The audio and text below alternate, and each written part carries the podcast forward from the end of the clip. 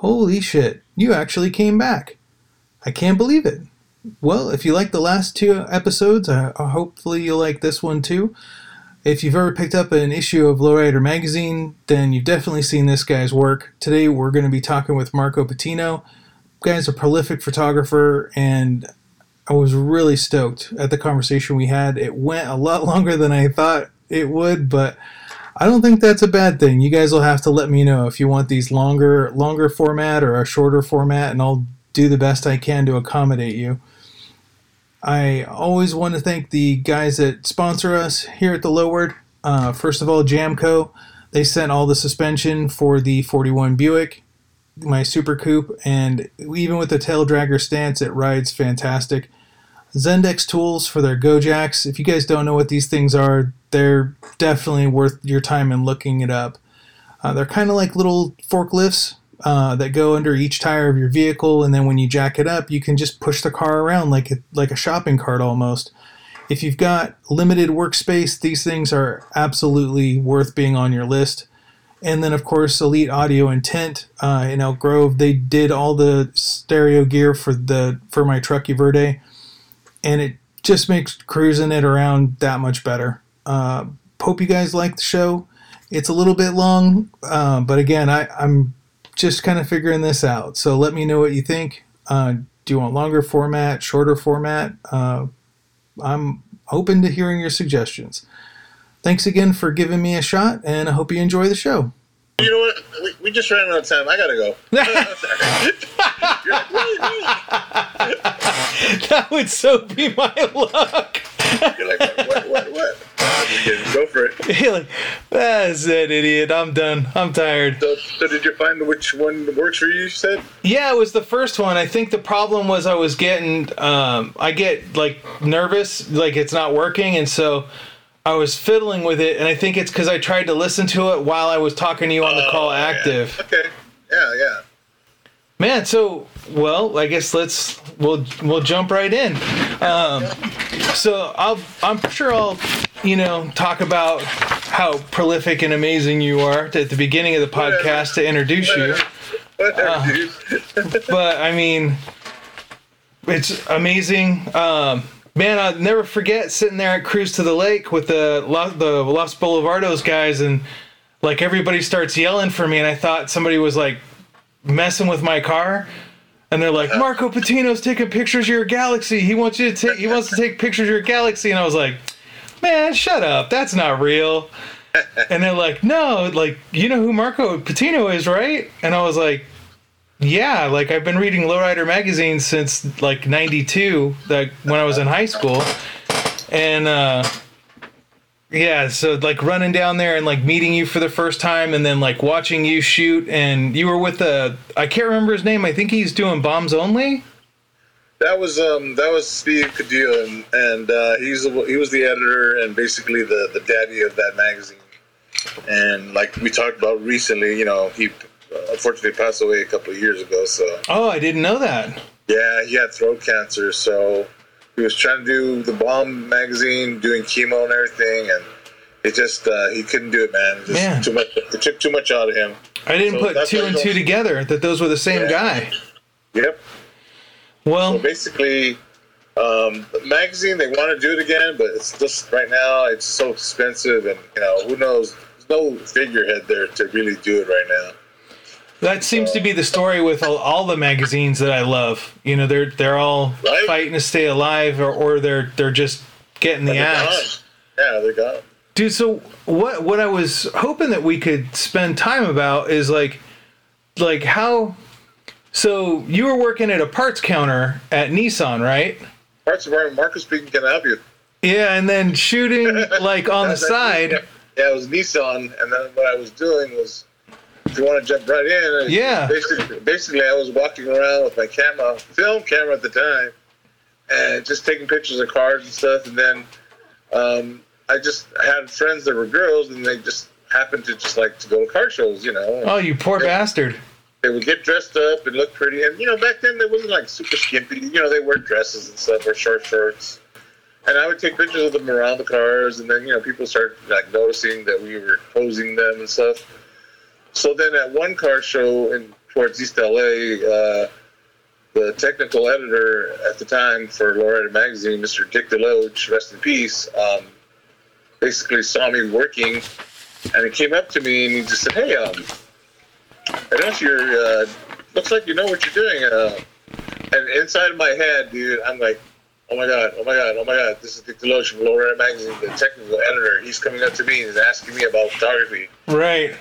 So then I'm just like, "What?" So I just went with it. I said, "Oh yeah, you know." I, you know, I know who you are. Uh, So did you know who he was like on site? Because you. Oh yeah, because he had this pink hat. Yeah, the pink hat too, man. He had, Uh. yeah, pink. Yeah, pink pants, and uh, he had his lowrider T-shirt, and he had his little uh, Nikon camera around his neck, and his uh, recorder, and his little notebook. So he was he was there working it, man. Nice. Yeah, so I was just like I said, taking pictures, just regular print film, take it to Thrifties or Costco or whatever, get it developed, and just had four by six glossies, you know. Yeah, I mean Yeah. this is this is all pre like internet. pre internet. Yeah, exactly. I mean, there there was maybe internet, but it was like dial up. Right. not like not like anything no, it's like social media really. I mean AOL, right? Like but that's it. AOL, that was it. That was you know the chat rooms. Uh, I never did chat rooms, but uh, Dick DeLoach did, and he was the one that basically got Lowrider into um, into the 20th century as far as computers. He's the one that introduced the Mac Classic, believe it or not. That was that's what we used to write stories. Back when uh back when the centerfolds were brought to you by Budweiser, Pretty much, yeah, yeah. the You know. good old days. Yeah, you know, it was, it was kind of cool. I mean, in a way, it's like it's kind of like a, a timestamp that you know you'll never see that kind of stuff again, as far as I know, anyway. You know, Yeah. especially if you want to be in Walmart or whatever. Yeah, I wanted to, to hit on that like later on, but so like Yeah. so you meet meet Dick DeLoach at like and was this at like Oakland or down in L.A. or This is towards uh, East LA in the city of Montebello, and it was at a local high school event, just basically a car show, you know, and stuff. And at the time, um, Orlie's magazine, I don't know if you remember. Orlie's yeah, I do. that was kind of the competition. Right. So the guy that used to be there, uh, basically shooting at Lowrider magazine, um, his name is Tony Parker, and he kind of was kind of a jerk. I hate to say it, but he, he was. Um, Good buddy of yours, huh? no, he, he did not like. He actually he he was my nemesis after a while because once he left and he started doing stuff for Orlie's, um, then he sees this guy. Who's this guy, Marco Patino? You know, right. and he he was a decent photographer, but he was just kind of like a a, a rude, crass person. Like, you know, I could tell these stories, but anyways. So Well, I like there. stories. I'm here for stories. But he was there at the car show, and when I met Dick DeLoach and we were there taking pictures uh, at the awards and stuff, and then Tony's like, "Oh yeah, Orlie's magazine's gonna come out and blow you guys away. Lowrider magazine's nothing, blah blah blah, this and that." And I'm just, and I'm just like this young guy that hasn't even been published yet, and I'm like, "Why is this guy being a jerk?" Right. And then that's when Dick DeLoach came up to me. Oh, don't worry about him. He was, he was a freelancer. We're not doing anything with him anymore because he's working with the competition. And but you know, Dick DeLoach got along with everybody. He would say hello. He would say hello. Oh, to so the he was double dipping, and Lowrider wasn't feeling that. No, no, he was already gone from Lowrider. Oh, okay. So he was, but he was mad that you know here's this guy already shooting, and he didn't know me from Adam. But the thing is, he thought I was already there with and I'm like, who would have thought that that's what would end up happening? Because Dick basically started feeding me freelance work through Al, Alberto, the owner, and uh, there's a trick, dude. Because when I first went over there to the offices, he goes, oh. Dick goes, okay, well, you know, bring some pictures, you know, bring your portfolio. I'm usually there Tuesdays and Thursdays, you know, come by when I'm there, and then you could be. So let's let's stop right there for a second. So Dick DeLoach is like, you know, I mean, you're talking a lowrider, you know, like royalty, Yeah. and yeah. he's like, you know, hey, swing by Lowrider magazine offices, bring your portfolio. Yep. Did you have a portfolio? Like, did you were you like yeah, in yeah. full panic mode? Like, have like, Let me- let me figure out what a portfolio is. let me let me finish it. No, I don't want to part. Let me finish what I was saying. Oh, okay, cool. So I'm just like, okay, I'll be there like next Tuesday. And honestly, I did not have one iota of a portfolio. I should draw. I should draw. So I had a, my artwork. But Okay. That was, but they didn't want to see that. They want to see pictures. So I literally walked into that office with uh, a little envelope of four by six glossy prints Wow. that I shot at the at that show that day. So, and I'm just like, oh man, I'm I'm gonna meet you know the, the head of Lowrider Magazine, Alberto Lopez, and I'm just like, it's like going to go see you know like the president or the king. Yeah. Like, what the hell? Like, you know, I'm in the big, I'm I'm in like freaking Lowrider Magazine. Yeah. Which was only like uh, 10, 15 minutes away from where I was working at the time. So Oh, dang. Not even a bad commute. Yeah, I even asked my, my boss at the time, like, hey, you know, is it right? He goes, yeah, you, if you come back a little late, it's all right. We'll cover for you. I'm like, okay, cool. Great. So I went, went down there with my glossy prints and uh, sat down and gave uh, the boss that, you know, Alberto, the, the envelope, and he's like going through these pictures and stuff. He's like, yeah, looks good. Oh, yeah, yeah. Looks good angles. Yeah, lighting looks good. So goes, oh, so uh, Mr. Deloach says that, um, you know what you're doing. Uh, And that's when he vouched for me. He goes, oh, yeah, you know. And I go, well, what is it that you're doing as far as shooting? He's like, well, first of all, we shoot on slide film. We don't shoot on print. You shot slide before, right? So I lied. I've only shot like two, two rolls of, of film, and I think they were Kodachrome, and which they don't even make anymore. So I said, "Oh yeah, I can do that." He goes, "Well, Mr. Deloach is going to be on assignment somewhere else, and we need you to cover this event out in Highland Park at a Chevrolet dealership. Can you do that?" I'm like, "Oh yeah, I can do that." So, you know, life through my teeth, right? You know, so I I got the assignment. He goes, "Okay, well, you know, cover the sh- show. If it runs, you know, we'll pay you. If it doesn't run, well, it'll be like a practice run." You know, we'll pay you for your gas and your time and your, you know, your your uh, film and stuff. processing. Nice. I'm like, Hey, I'm like, cool.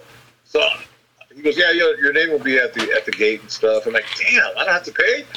So, you know, I'm just like this 27 year old kid, you know, with this camera and Yeah. and, one, and just one kind of lens, and I'm just like, okay.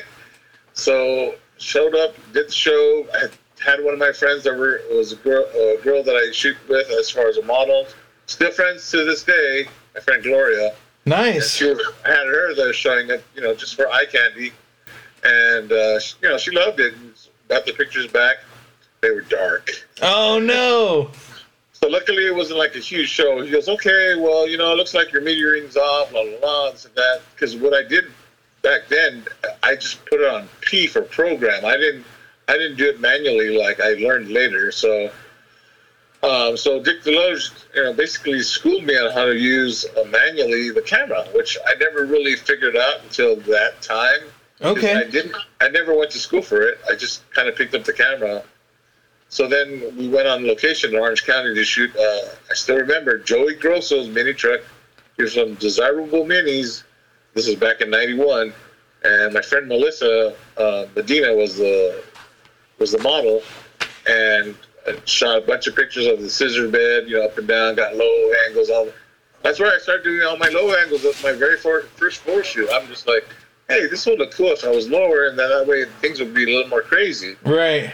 And then Dick DeLoach is like, "What are you doing down there?" I said, "I'm getting my angle." He was okay.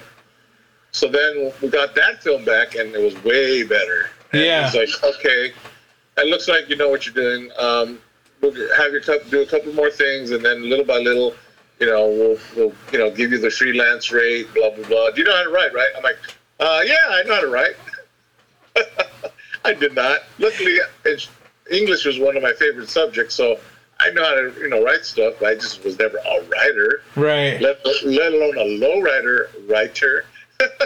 And they had a lot like personality like around that time. Like Lowrider still like let the personality come through in the writing back then. Oh yeah, yeah. Everybody had their own voice. You know, Dick DeLoach totally had their own voice. Um, you know, other people had their own voice, but for some reason, I, I just um, I just gravitated towards it because I like I like li- I like language. I like words. So, and uh, Dick DeLoach would always. Uh, Every time I seen him at the office, you know, on Tuesdays or Thursdays, he would show me a trick on his Mac, like, oh, you know, I'm gonna give you a new uh, trick to do on your Mac. He would give me these little tutorials way before YouTube. Oh man. And then he would also give me the word of the day. He goes, oh, you know what the word of the day is? And I'm like, sure, you can get that on your phone now, right? Right. So this guy was ahead of the curve before there was even a damn curve. That's so- cool. Yeah, so because everything was just typewritten before on a typewriter and a typesetting machine, and Right. you know we use a light table to look at the at the photographs and stuff. So by then I just I had to only shoot film, uh, slide film, no more print film. You know, once in a while we'd shoot black and white for the black and white pages. So we would shoot a roll of black and white. So I would literally have two cameras, one for slide and one for black and white. But after a while, they said, you know what? It's just we could always just convert it to black and white later on up, at the press or whatever, or during post production. So from then on, we just ended up shooting slide film. And little by little, I you know started getting more lenses and more cameras and more gear and stuff. And then uh, one day, uh, basically, they hit me up and say, "Hey, you know, would you like to be on full time?" I'm like, uh, "Yeah." so I just went. I went uh, one lunchtime over there, and they just said, "Okay, well, you know, if you want, you give your boss a heads up. You know, you can start as soon as next week." Because oh, I don't want. I go, I don't want to be shorthanded. He's like, "Oh, okay, well, let us know." So I went back, and I'm just like, "Dude, I could not get back fast enough to go tell them what was going on." Yeah. and they even understood this is what I wanted to do. You know, this is this was really what I wanted to do, and because oh, you could give us a week notice. You know, it's like oh, thanks, you're gonna replace me. I go, oh, you know, we'll replace you, but yeah, we're gonna miss you. But you know, you're gonna do what you want to do. I'm like, hell yeah. That's great. So here's this kid that didn't finish high school. I think I think I have 17 credits still left for me to finish to get my diploma, which I never did. Oh man, I didn't know that. Oh, dude, I had friends that were judgy, man. They were like, "What? You're working where? And you never finished high school?" Yeah. I'm all, "Yeah." I go, "So?" They're like, "Don't you want to get your diploma?" I'm all, "I'm actually working exactly where I want to be. So why? Right. Why do I have to go to night school when I'm already working, getting paid?" That's amazing. So, I mean, you can't, I mean, uh, maybe you could do that in some places anymore, but now everybody's got to have a degree and all this stuff. You know? Oh, they want to see that paperwork. Oh yeah it's just like whatever right? So so to me it's like there's this thing in spanish called ganas which basically means um like you, you have the drive Yeah. what you want to do. So i and even my boss says hey man you have ganas man. That means you're, you're really wanting to do this. I'm like oh yeah hell yeah 100% so then i was like dude, you know, back then I was like 180. I was like kicking ass. I could do whatever I want. You know, drove wherever I want. You know, because I never had kids or anything. So I had my my square body, brand new '87 pickup. So everybody knew me by that. On my on my Boyds, everyone's like, "Why don't you got wire wheels?" I go, "I just like Boyds." I like my, like my Boyds wheel had a glory grill on it. Had the had a tonneau cover from uh, Gaylords. Had my bed liner. Had my I mean, dude, I was all dialed in. Had my Kenwood 636 pull out stereo. I was styling, dude, tending my windows. You were killing it. Oh, dude, everybody knew me from there. And then sometimes when we had local car shows, um, if if the boss could go, which means Alberto, I would set up the booth. I would just throw the easy up in the back of my truck, throw a bunch of magazines in there, a couple of tables, and you know we'd show up and go to Mexicali or whatever, just you know do all that shit. And you got to remember too, back then we had the tour. You know, this was like major tour. I mean, sometimes we would have up to 17 stops a year. Yeah. So there would be times where I'm literally like coming home, getting ready, turning in the film, and like booking the like the next venue. So we're like on Southwest or whatever. And we're just I had so many miles, dude. I bet. Back then, you know, you could travel wherever. You know, didn't have to you know wear a mask or anything. You know, and it was amazing. I mean, I, I wonder what happened to that Nissan. dude, I don't know. I mean, shit. Um, uh, you know, actually, the Nissan that he had. Oh, you're, you're talking about the lowrider Nissan? Yeah, your Nissan. No, no, I had a Chevy square body. I- Oh. I wonder what happened. To, well, I wonder what happened to that.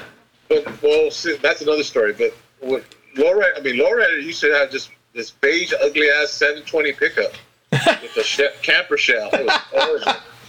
you would never think a lowrider had that, but I think they did that on purpose, so you don't know. It's you know, it's their it's their their vehicle. Undercover. Yeah, so which, which makes sense.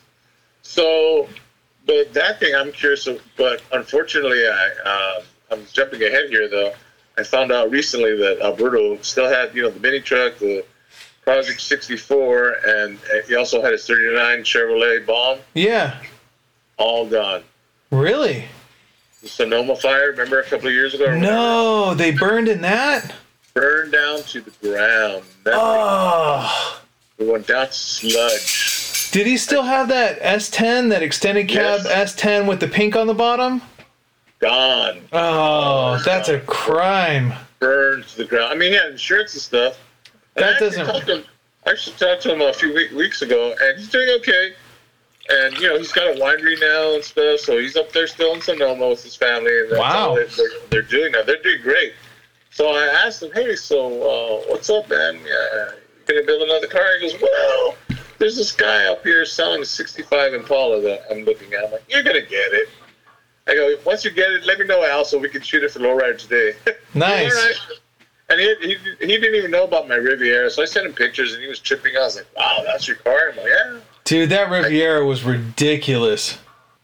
You know, it was fun, but you know, you know, I don't have it anymore. Unfortunately. Uh, Didn't that go to Japan? Know, no, I went to Australia, and oh. the reason I did that is because you know, I like I, I'm just saying, the uh, the honeymoon was over. Right. So I um I didn't want to just sit there in the garage or the driveway, collect cobwebs and get rusty. So I wanted somebody else to enjoy it. So my friend that went past Steve Cadillo that passed away from you know the editor for um, Bombs, you know, Custom Bombs magazine. He um, he did the deal for me. He went in and we did it actually through eBay, but then we went off of eBay, so we didn't have to pay the fees, and that way the owner didn't have to pay anything. I didn't have to pay anything. Yeah. And uh, and it went off to this guy named Martin. I can't even remember his last name. Back in 2012, and uh, he's got it. And um, you know, I tried to contact him a couple of times to see if uh, if anything, uh, you know, came of it anymore. But the interesting thing is, once once the car went out there, they had to quarantine it for like uh, like a week or two. Yeah. Because they found an exotic spider in the container. No. So they asked me, "Hey, you know, were you keeping any exotic spiders in the garage?" I'm like, "Uh, no." Well, there was an exotic spider found, and then they're trying to pinpoint where it was, you know, where, where it got it picked from. up, right? So that so the guy literally had to wait another week before he picked it up at the port. Dang! But once he picked it up, he drove it 100 kilometers from the port home. So he was like happy. I go, he's like ran like a champ, you know, doesn't league. I said, hey man, I built the car to, to drive. You know, I, you know, it's just I have this saying um, if you just build a car and you just sit in it, it's you know it's a show car or whatever. You know, it's, it's basically a sofa. You're just sitting in a sofa. Yeah, it's no fun, right? So I built shit out of it. You know, the engine, eh, nothing ever leaked. It always ran. Um, there was a, only a, a slight, like a short circuit maybe that was happening with the moonroof. So it, it was probably like a loose ground or something like that. But other than that, it was, it was, I mean, he's got the Sony sound system back then and all these stupid screens I put in there. But I did that because of Sony for because they sponsored me for SEMA, right?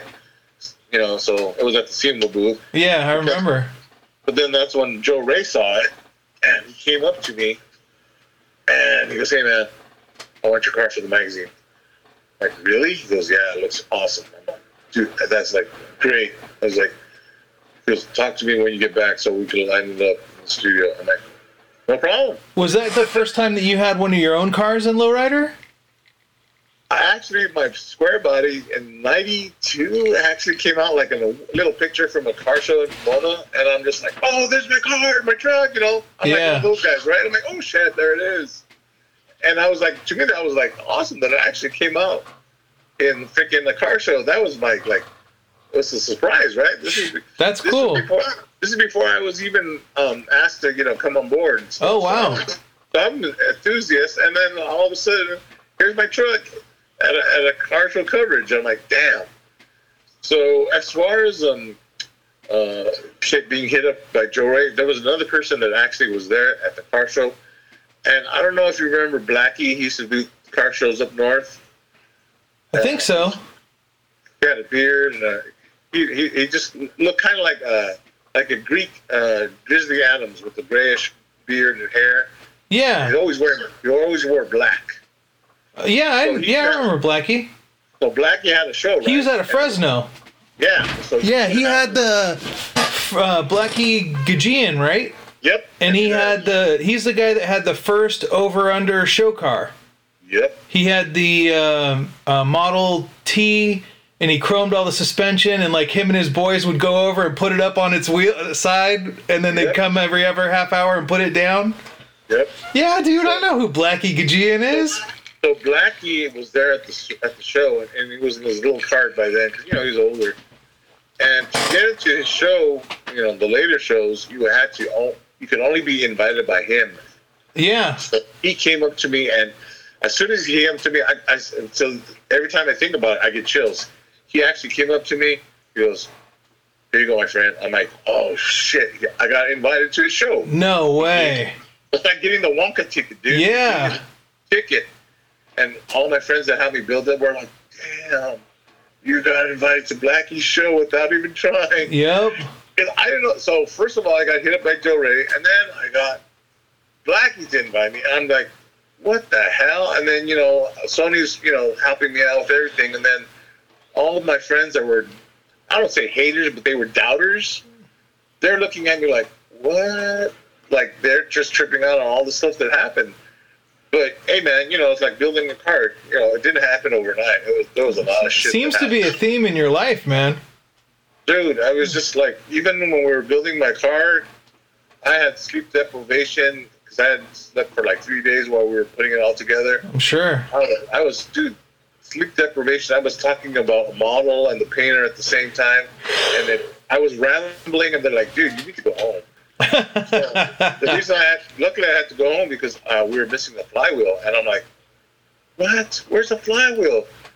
And I go, wait a minute, I know exactly where there was one. It was leaning up against the fence in my in my driveway. oh, dang. so it was like two o'clock in the morning. I went, I took a shower real quick, drank some juice, got the freaking flywheel, went back to the shop, painted it black just to make it look cleaner, slapped it on, and I'm just like, they're like, how did you do that?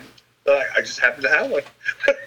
That's great. it's just weird shit that happens when you build a car, right? It's just the weirdest stuff, but it actually worked out cool.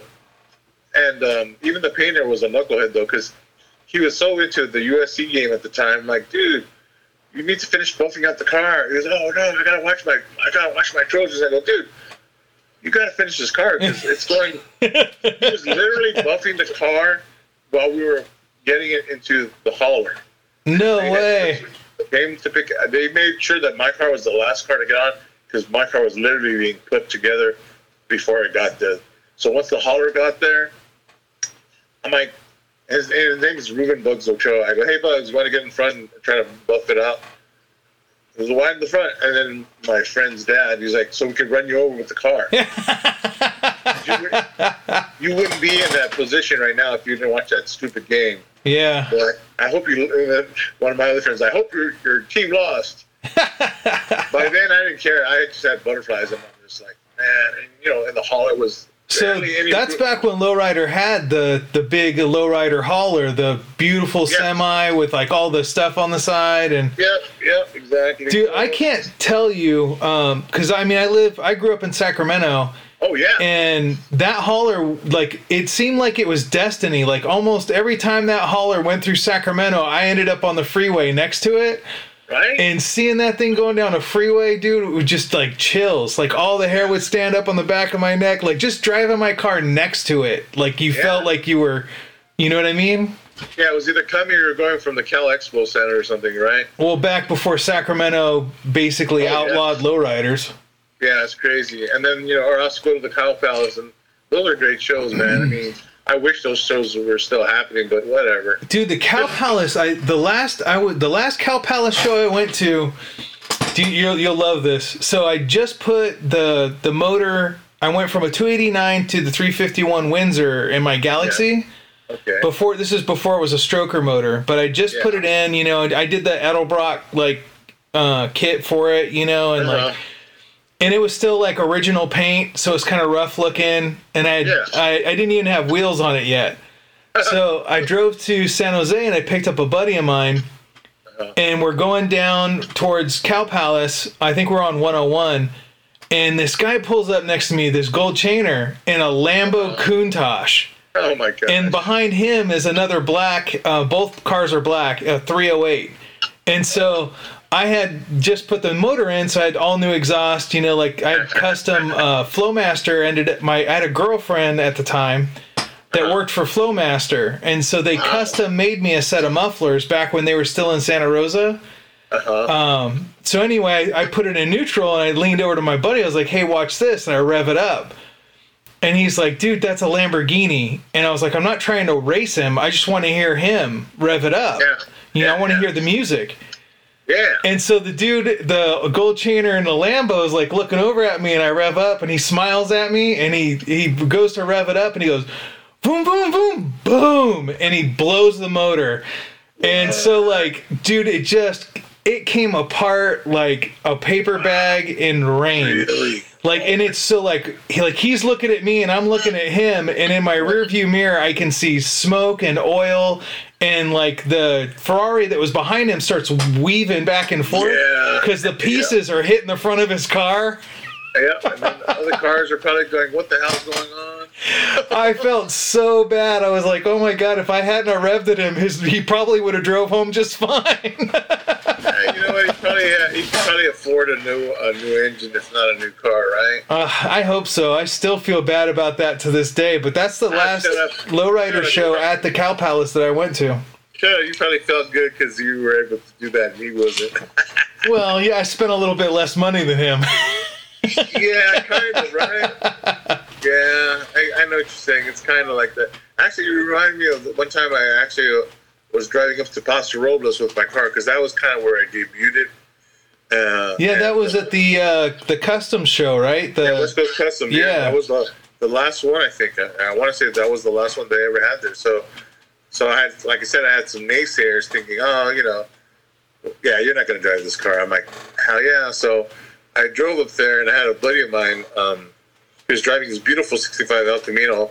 Um, Epstein's son, his name's Frankie Epstein. okay. So I'm, I'm driving up there, and he's like right next to me, looking at me like, like, that's you driving this car. I'm like, I'm looking at him. I'm like, that's right, I'm driving this car. You know, we just it was like a almost like a psychic thing, telling, talking to each other. Yeah. While we're on the 101, and he's like tripping out, and he just gave gave me a thumbs up. Well, prior to that, I don't know. Do you remember the SS version of the Dodge pickup? You know how uh, Chevy had their like Yeah, they put the uh, Viper motor in it. yeah, so what they so this guy was messing with me, and I'm like, oh man. And I had a buddy of mine, Roland, who used to do video for um, for uh, lots of other people, and he's like, I go, hey, and we're on our cell phones. I go, hey, watch this. He's like, oh, that guy's messing with you. I'm like, yep, check this out. So all of a sudden, I just because you know, it was a nail and it was built like you know, like a ton of bricks, and then all of a sudden. I probably left him about seven or eight car lengths back from where he was, and he just he couldn't he couldn't catch up with me, dude. Was that the the single four barrel? Or was that the GS dual four barrel motor? Dual quads, Dude, and it was just like I just I, I told my buddy, "What'd you think?" Because you must have you must have laid out at least a, ga- a gallon of gas. And I said, I, "I think so," but that guy. That guy, oh yeah, because it was kind of like a little. It was kind of through Santa Maria as we were heading up, so it was kind of like a little slalom area. It was kind of neat, and I just said, "Psh, "Man."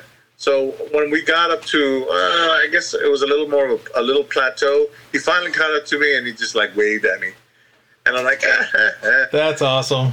so because you know, and then I had friends that told me that when I was going down the 101, that, like towards, I guess when I was going through Santa Barbara at one point and through um, actually Ventura, he goes, Marco, you could see your top of your car at least a mile away, if not two miles away, it's twinkling as it came up the 101.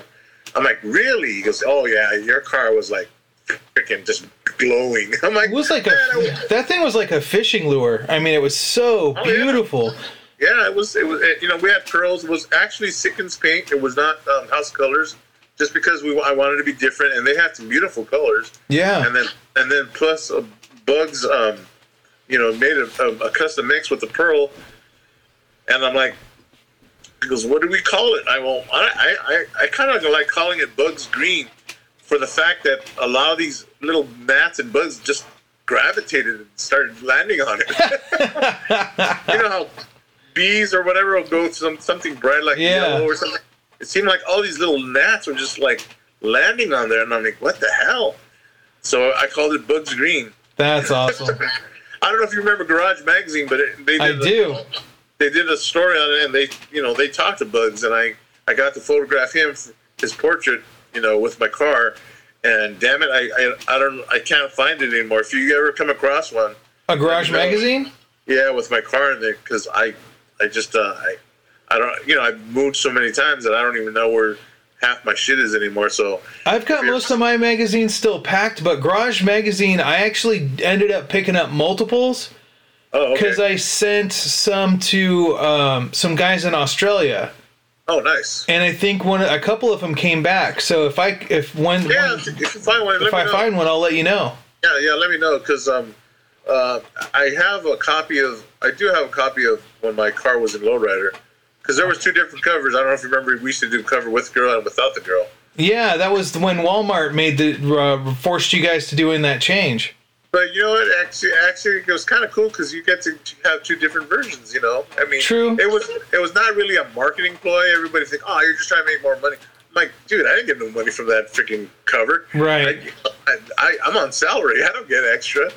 I go, I could get extra copies, but So let's. How what was that like at Lowrider? Because they were making the transition, like the government was forcing like cigarettes and alcohol out of print, like, and then Walmart comes along, and they're the biggest buyer of print there is. pretty much, yeah. And I remember when that was going down, and like I remember hearing people talk about it at shows, like that Lowrider was going to do a clean version or a cleaner version, just Yeah. because Walmart required it. And I thought, man, Lowrider's the they're the biggest selling car magazine in the world.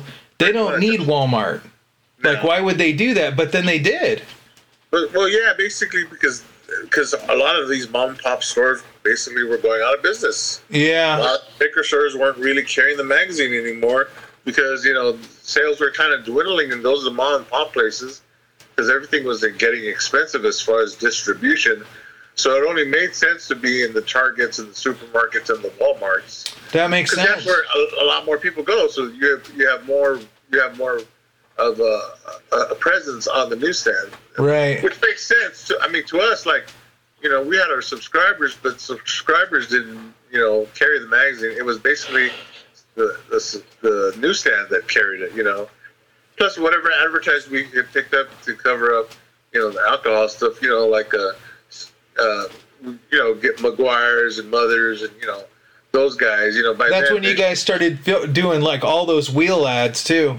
Oh my God, yeah. But you know, you know, because Barry Meguiar is pretty. Uh, from my what I hear, he's kind of a religious guy. So I think that's when he jumped in more so because uh, all the eye candy was basically gone. Right. If, if not only inside the book, and you know, even then, that's when I started doing my pinup stuff because that was still classy but sexy. You know. Well, you did that. That, sh- that I'll never forget. I got um because I was kind of transitioning. Um, like, I mean, I still have the the love that I always had for lowriders, but like um my personal like for I was starting to build my my galaxy, and so like my my heart was transitioning towards that that kind of bellflower like Larry Oh, yeah. Watson era Yep. Uh, and then like the whole like the like traditional hot rods were making a comeback at that time.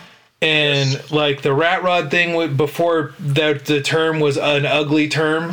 Like Yep, just yep. referring to traditional that whole thing was kicking off. And then Yep. here you came in and you did this photo shoot.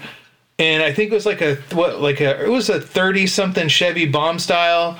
And she had like the rose in her hair and like the period dress and and the camera. yeah and I was like camera.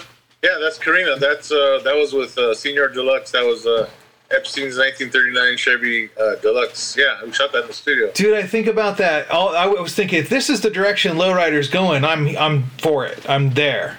Well, we And that, and then it just went away. well because you know by then they just don't didn't want any chicks, and you know they they cut our budget, so you know we didn't have any makeup artists anymore, and we didn't have any stylists.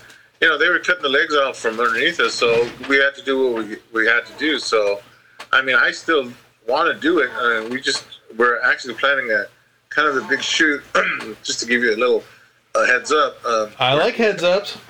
so we're going to be doing something with Zoot Suit, um, uh, El Pachuco, uh, with their Zoot Suit stuff, and we're going to do like a vintage um, uh, photo shoot with the bomb and, and like a girl, you know, done done up as a, you know, like 40s, maybe 1940s. Is this for Lowrider or?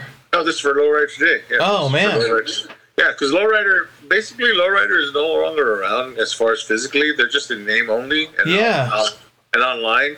So when you see the car show stuff, it's basically they're tagging their name on, you know, basically the whoever's the promoter that that's having that venue. It's just like you know when you go to Qualcomm Stadium, you know, you're they're paying for the name. You know, Yeah. they get they that name brings people in. So they and they're not stupid about that but at the same time uh, the people that are are running the, the magazines or whatever you want to call them these days are are not they're not print people. They're they're online media people and they just don't get the market. So that's why we kind of created lowrider today because um, we're filling that niche and eventually we want to do like not necessarily a magazine but like a quarterly or maybe a biannually have a nice book and uh, with nice paper and gloss and and and, uh, and make that more of a, a showpiece like you know like we kind of talked about the Rodder's Journal Yeah. being such a showpiece quality book but even then I hear that you know they're not doing that much print anymore because it's so damn expensive I don't. I well, there's a lot of different stories going around, and I don't want to spin, No, yeah. spin rumors. I'm a huge, uh, huge, huge fan of the Rodder's Journal. I've got oh yeah every issue, um, Yep. and I, I, I mean, I, I've wore out. I don't know how many copies of like number Oh, yeah. twelve with the the Black Flies Riviera in it. oh yeah I mean, I'm Yeah. such a a fan, and I've talked with uh, talked with Steve a couple times um, about my Galaxy, and then um, when I picked up my Buick. he- I guess he came across some pictures. I think of like when uh, Blue Collar put the scoops in the fenders for me, okay and one of the other one of the writers at the Rodder's Journal at the time was building a 41 Buick all right and uh, they were so so kind you know such like really nice and so i've got i've got no bad things to say but Oh no no no! Um, was, I actually was supposed to shoot something for him years ago, and you know we, believe it or not, the last time I seen him physically was when I saw Big Daddy at Mooneyes before he passed away. oh man Big, Big Daddy was there signing away. So and we were talking, and, and at the time, I'm not sure if he ever did get it. Uh, Steve just picked up a Riviera, yeah he got it and he was gonna go ahead and, and do it up, you know, kind of like Bellflower style or whatever. i think he picked up two or three of them oh my! and they were at the uh they were at the warehouse um because i was talking with uh god i feel terrible i can't remember her name i she was so cool um sand the sanderson's daughter yes. um, she was working for them, and we ended up like um, talking a bunch of times at like shows.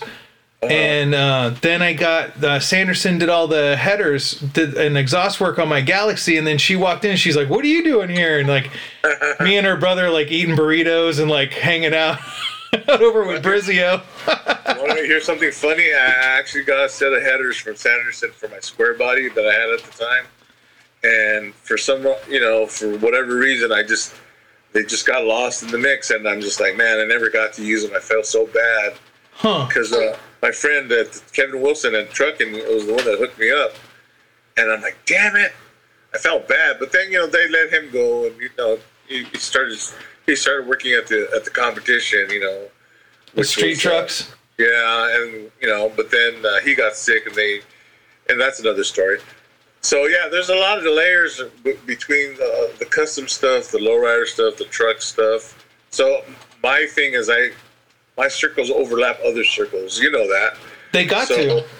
Yeah, well, yeah, because I mean, I, I know guys that are very narrow-minded. They just, oh, it's got to be bow tie, or it's got to be Ford, or it's got to be, you know, it's got to be a, a truck, or it's got to be a Nissan, or it's got to be, you know, Japan, you know, whatever. And I, I, I, Right. can see the, I can see the point, but at the same time, it's like, dude, mix it up. You know, I, I mean, I, I love it when these guys um, get like some kind of trippy car and then they make it into like freaking a lowrider or a custom. That's why I miss custom rodder because those were the guys that got loved. It was just getting good when they shut them down. They were just like hitting their stride. Uh, Rizzo was running custom rodder right Yeah. before they shut it down.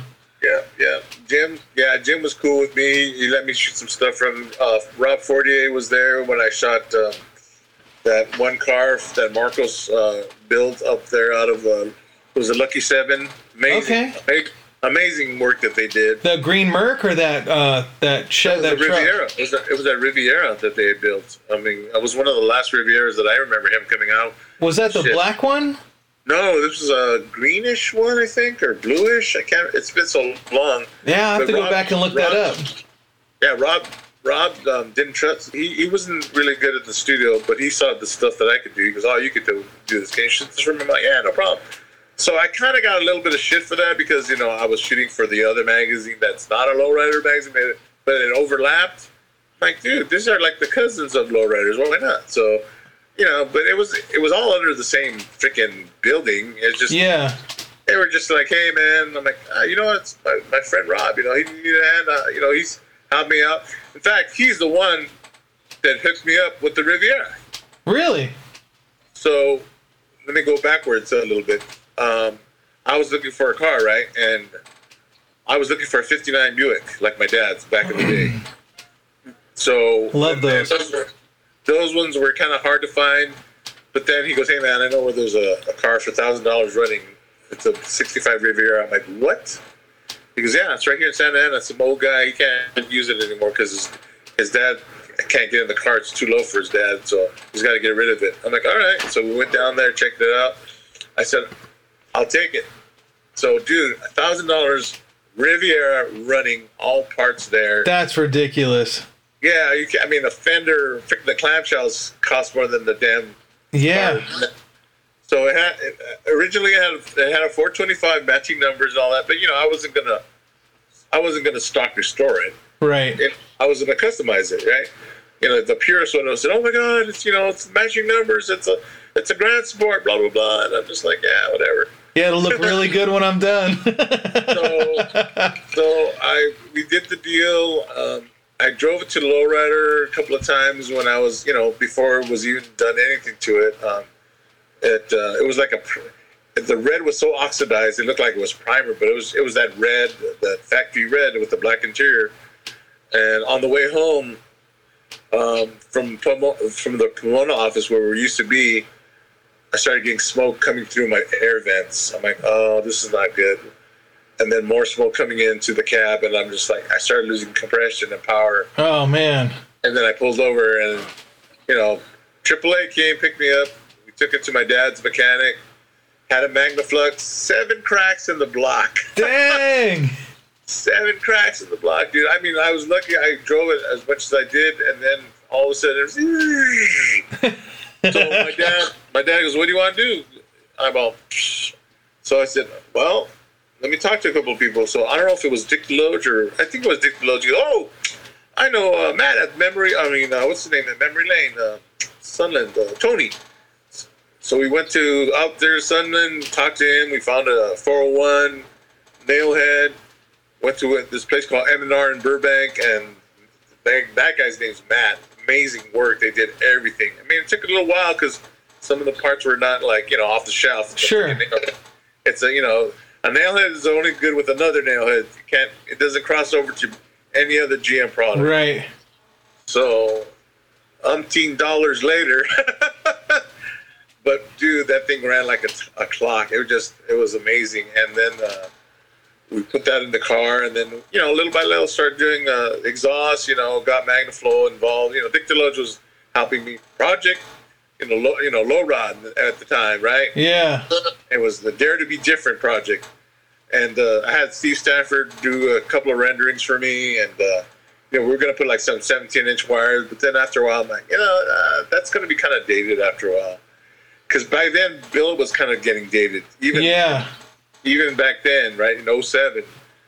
Which you know, so I because at one point they're like, oh, we can get some billets. I'm like, eh, I kind of want some wires. So then I would, we were going to do um, like a baby moon with the the, the Skylark wires, which we kind of did for a while. But then um, uh, that then I started looking at the Supremes. I'm like, you know what, dude, I'm gonna put some Supremes on it. Everybody's like, yeah. Yeah. And then the lowrider purists wanted me to put like wire wheels on. So I 13. actually, so I had no, I had, I never went 13. I went I went 14 because I wanted to fill up the wheel well. Yeah, but that's what like those guys were all pushing for. Like if it didn't have 13s on it, it wasn't a lowrider for in the 90s. Yeah, that's their car. This is my car, basically. So I told them, "Oh, that's your car, dude." You know, I had my friend Saul Vargas tell me, "Oh, you need to do this, this, and this." I'm all, "Yeah, but then it's your car, Saul. It's not mine." Because he wanted me to do car- undercarriage and everything. I go, "Look, Saul, uh, uh, you're trying to make me build a lifestyle car, and nothing against that, but that's not that's not my goal." So, but there was a couple other guys there at the time that were like kind of scouting me, and this is the car wasn't even finished yet. And then I got somebody uh, from the Imperials coming by where I was getting the, the suspension and the powder coating done. And they're like, like, oh, so what's up with the car, man? You know, I'm like, I, I was flattered. I bet. These two top car clubs are like, you know, checking me out. So it was But the it- Imperials and who else? And lifestyle. Oh, lifestyle. Dang. So, but at the time, I'm like, you know what? I, I, I like my freedom. You know, nothing against those car clubs, you know, but at the same time, it's like, I haven't even finished this car. Right. let alone you know join any kind of club. So I ended up being uh, in the zombies, which you know there's it's kind of here and there still, not the road zombies, but we were the zombies, and that's the plaque that I had made and everything, and because Dragon Shop was basically affi- affiliated with the, the zombies, and in our car club you could have pretty much just about any kind of car club, as long as you don't bring any attitudes and everybody likes cars in general, you know you know, and and that was it. It was a, it was really, you know, first first rule in our zombie club is there are no set hard rules. Nice. As long, as long as you're cool with everybody, you know, it's like a family thing, no problem. So to me, I'd rather be in that type of a car club than, you know, getting a SWAT because you know my white wall was a little dirty or something. Right. but you know, that- like you know, different strokes for different folks. So yeah, that was it was fun though building that car. I mean, it was a headache, but you know what car isn't a headache, dude? Dude, no car that anybody wants to look at. Nah, I mean, you know, even the, the big boys like Foose and all that. I you know I know Chip, and I've I've gone to his shop, and he would show me stuff like, my gosh, you have to do that to do that. And he goes, yep. Yeah. All the little things that nobody will ever see, but he knows, and you know, and I know. You know, it's just amazing. I mean, I would still to this day would love to have seen, like when Boyd was around, he was actually thinking of building a lowrider and and and uh, joining up with Lowrider magazine, but he wanted so much money for that. I'm like, dude, we're not here to freaking pay for you to build us a car.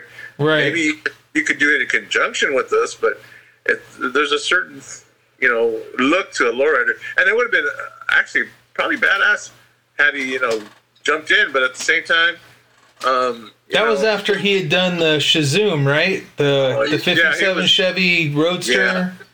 Yeah. And like Foose had moved on, and like Boyd was Oh, like yeah. trying to transition. oh yeah, and- and- I remember that. Yeah, and right there in Orange County, where we used, we used to have our first offices, he would. There was a tool and die company right next door, so he would go there with his girlfriend slash wife, or I don't know what she was. At the time. Let's just say his peaches on the side, Oh no. and he would go there, and I see him. He's like, "Hey, what's up, man? Hey, what's up, Lloyd?" He's, "Oh, nice wheels." I'm, "Oh, yeah, well." They are your wheels because I had my square body with his wheels, the, the Avengers, right? And yeah. So what, do you think? You, you think we should uh, get together and uh, do a lowrider? I'm like, talk to the boss, man. I'm just a photographer. Right. He, goes, I got you, I got you.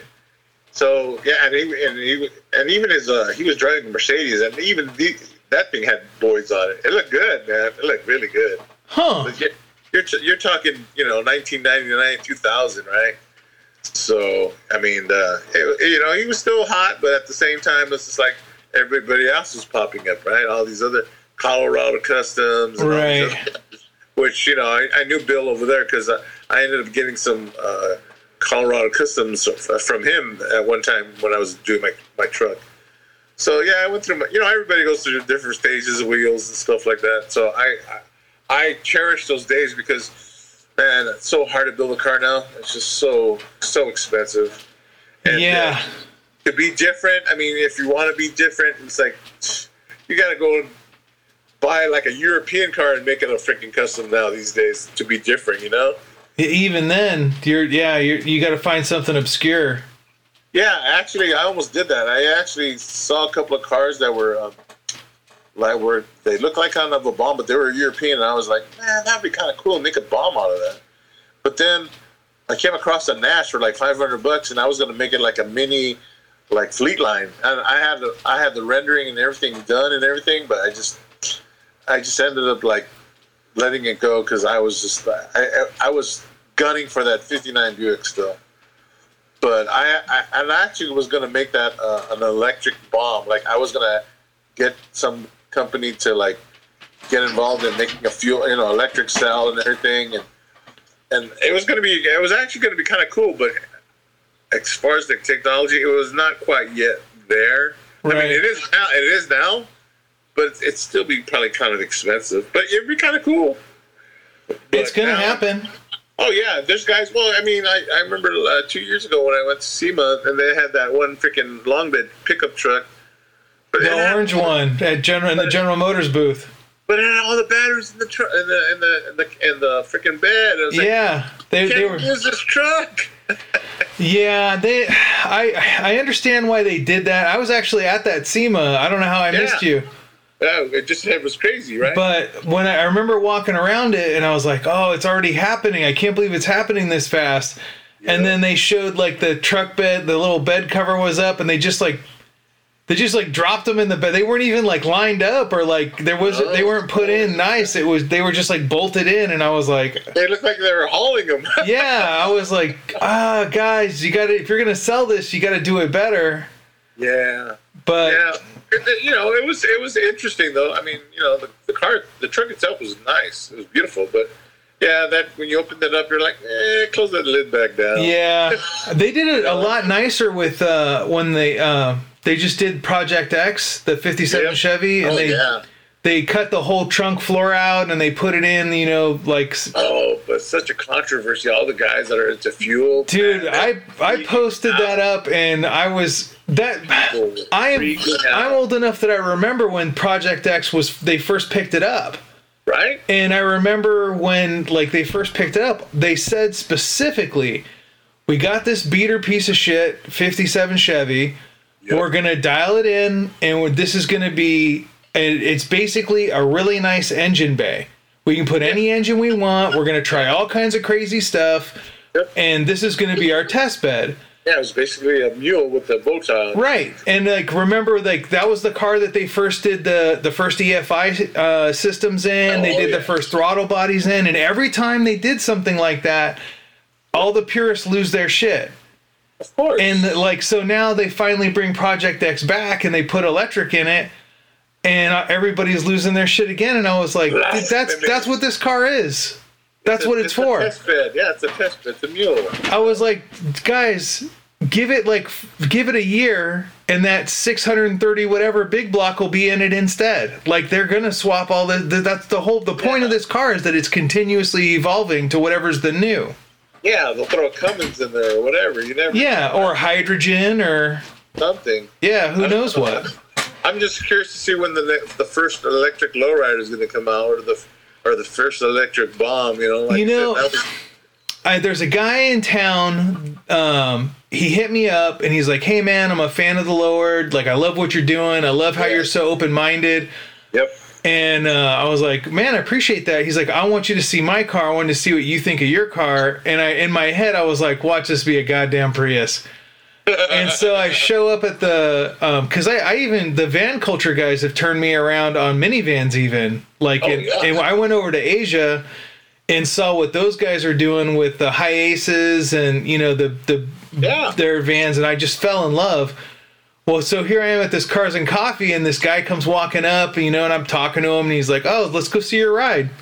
Dude, damned if it wasn't the very first year of the Prius when they changed it from the the they went from the Echo to the Prius, and it was bagged, and it was it it, it had a set of um, uh, plus size wheels on it. I think they were stock Toyota, but I Okay. can't remember. But damn if it didn't look all right. And then he had the the air tanks were painted like uh, he had them dialed in so they look like the AAA batteries Yeah, yeah. in the back. And I've seen a couple Teslas like laid out already, but they're more like Euro style. They're not lowrider style. Yeah, of course. No, no, I understand. And uh, what I tripped out is we're up to all the hot import night stuff. All that stuff just kind of died out too. It's coming. I feel like it's coming back. So like about Really? yeah about six or eight years ago, I started telling guys, you know, hey, start buying the the cool import shit. Like Yeah. right now, like at the time, you could pick up an NSX for like twenty five. Yeah. And like, if you could find an Integra Type R or Oh, yeah. like a Honda Si or you know an Evo or like the Supras were start already starting to pick up because of Fast and Furious, but everything else was still pretty cheap. Yeah. And I kept telling guys, I was like, look, right now, all the guys that played Gran Turismo and like watched this shit on TV and like couldn't afford it when they were in high school, those guys are starting to make they're graduating college, they got their jobs now, they're starting to make money. Scoop this stuff up because this is going to be the the Hemi Cuda, the you know the the Corvettes and the the LS, you know SS Yeah. Camaros and stuff and and everybody was like, "Ah, you're full of shit. Like nobody cares about that stuff, James. You're crazy." And then what? Like two years ago, they sold a, a Civic Si for like sixty thousand dollars on Bring a Trailer. Yeah, this is crazy, man. I was like, "I told you, Yeah. Oh no, man. I mean, everything old is new again, man.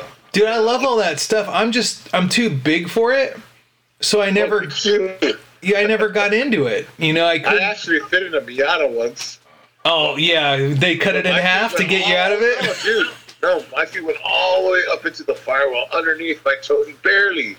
my friend goes, and, my, and it was chick that was driving. My friend Denise. She goes, "You fit in there?" I'm like, nah. Nah. So I got, and sure enough, dude, I barely. It was not a tight, tight squeeze, but it was not comfortable. Could you drive it though? Yeah, the thing is, like, if somebody hit me, dude, I would just be part of like the sardine, sard, sardine brigade, man. I would be like, a- Coffin made by Mazda. you know, it's just crazy. You know, it's like the crumple zone on that is like, like toilet paper. it's like I don't know how they pass it, but I mean, I mean, they're pretty rigid, but. You know, I, I just I, I I like something like a square body around my square head. You know? Yeah. Dude, I was so stoked when I met you um, at that cruise to the lake, like that. It's I you, you you know they say that whole that old saying you know like never meet your heroes and Yeah, you know what? That's like you were so chill and like open and then like when I was I was so surprised that you even gave a shit about my Ford because you know shooting for for Lowrider magazine is basically all Chevys all day long. Yeah, pretty much. But at the same time, there's like the LTDs and you know stuff like that too. Yeah, but they don't get the love that like you know. But back in the day, you know, they used to do your cars, you know, as lowriders. That's you know? true. That's true. You know, it's and, and I think I think if guys are more open, like the younger guys, especially if they're they can't afford a 58 Impala anymore. You know, Dude, who can? shit. Uh, I don't know. I mean, these guys that these guys that roll roll these cars, a lot of these guys are flipping cars just to get to that car. Right. It's like it's almost like a, a game. It's just like okay, I'm at this level, I'm at this level, and now oh, I I you know, I can get into that upper tier, and it's but then they still have to find you know somebody that's going to finish it off if if not themselves, and how much is that going to cost? Right. You know, the time is the labor is sometimes more expensive than the actual car. Well, I don't know. I don't know, man. Yeah, they're. I mean, they used to be able to say that they're not making them anymore, but now companies are. I mean, Woody's is selling 57 Chevys, any one you Oh, want. yeah. They'll deliver it to your door. 32 high boy, you know, Yeah, yeah. The uh, oh the. stamping all that shit. you I mean, I guess it's it's. I keep waiting for somebody to say, "Hey, like uh, 64 Impalas, we're making them." Yeah. I well, mean- I mean, there's there was there's a ton of them made because we just went to this one guy out here in Chino, and that's all he does is Impalas, and I was impressed because I'm like, man, look at all that OG metal he still has. But how long did it take for him to find that? Right. But it's there, like you know, you pull a door, you, there's a door for it there. But you know, I, I I didn't ask how much they were, but my buddy Saul, he uh, he he was dropping off some some stuff for him because he was getting some stuff plated, and I'm just like, good lord, look at all this stock. I mean, talk about a Impala Paradise, but but then again, it was not 58 or 59. It was like you know after 62 maybe, so 62 to whatever. But even the 70s are, are getting up there now. Yeah. 70, 69 Caprice even. I'm really surprised that the the pri- the prices on the glass houses are just skyrocketing. It seems Oh, they- like. Actually, they've been like that for a while. Have they? Just, you're, yeah, you're just noticing. Oh, oh, yeah, man. The the ones that are in the know, they they already knew. Like right now, I'm thinking the 73, 74 Monte Carlos are the are the ones that are going to really go up now. Because you hardly Yeah. see those, but, but they look they look real good. You know, they look real good with panels on them and those those lines on the sides. I didn't I didn't like them for a while, but I actually like them now. I always had a thing for the the for the uh, like 1987 Regal Limited Oh, Yep. T tops, bucket seats, console shift. Oh yeah. I mean, that was like pretty much that was like the end of that until uh, they brought the big body Impala back. Yep. And you know, even in that, even when they brought that back, you only got the console shift in '96. They did it the one year only. Yeah. And then and then they had the Buick version of that. Remember? Yeah, the I Roadmaster. the, the Roadmaster. I remember one time I was at Lowrider when we were in Pomona. And this is probably like '98 or '9, and I saw this badass Roadmaster lowered on billets, and it just looked mean as fuck. And I'm just like, holy shit, that thing looks nice. And that's supposed to be like a grandma car. Yeah, And it's not, because you know they they had those those freaking engines by then. They had that fuel injection and all that shit. yeah, it was the same motor they were putting in the police, uh, the Yeah. crowd, the police uh, it- vehicles. Well, that's what the Impala was. The Impala was Yeah. basically the police package running Yeah. gear in you know the civilian car, and then like the Roadmasters got like I think they were like a detuned version of that. Yeah, but you could all you got to do is throw the chip in there. Because Yeah. remember, they were, everybody was doing the chips back then. I mean, my truck was chipped. I had a chip. I had a chip. Everything done I could do. It, you know, basically, and that thing, I had. I actually had a static suspension, and that truck and cornered like a Corvette back then because I used to do that. And one time I was right next to Corvette, and and a homeboy's looking at me like, how the fuck is this guy still with me?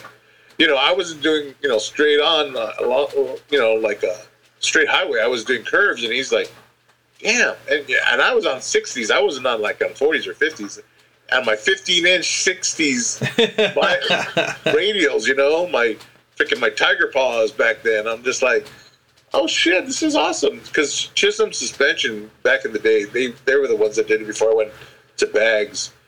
And uh, yeah, I, w- I wish I still had that trick, but um, unfortunately they stole it and they basically chopped it up. Oh man. Yeah, it was, uh, it, but I've gone through several square bodies. I have one more that I'm going to do, and I found it in. Uh, all places out here. But it's an it's an actually an Arizona truck, and I'm just going to do mild custom on it, you know. And it's actually a GMC. I've never had a GMC truck, so it's a little different, but you know, same metal. yeah, And I, I'm going to have it like with just like the patina, because Marco Patina yeah. Marco Patino. But I've heard people call me by Marco Patina. I'm like, no, it's with an O, not an A. Oh, okay.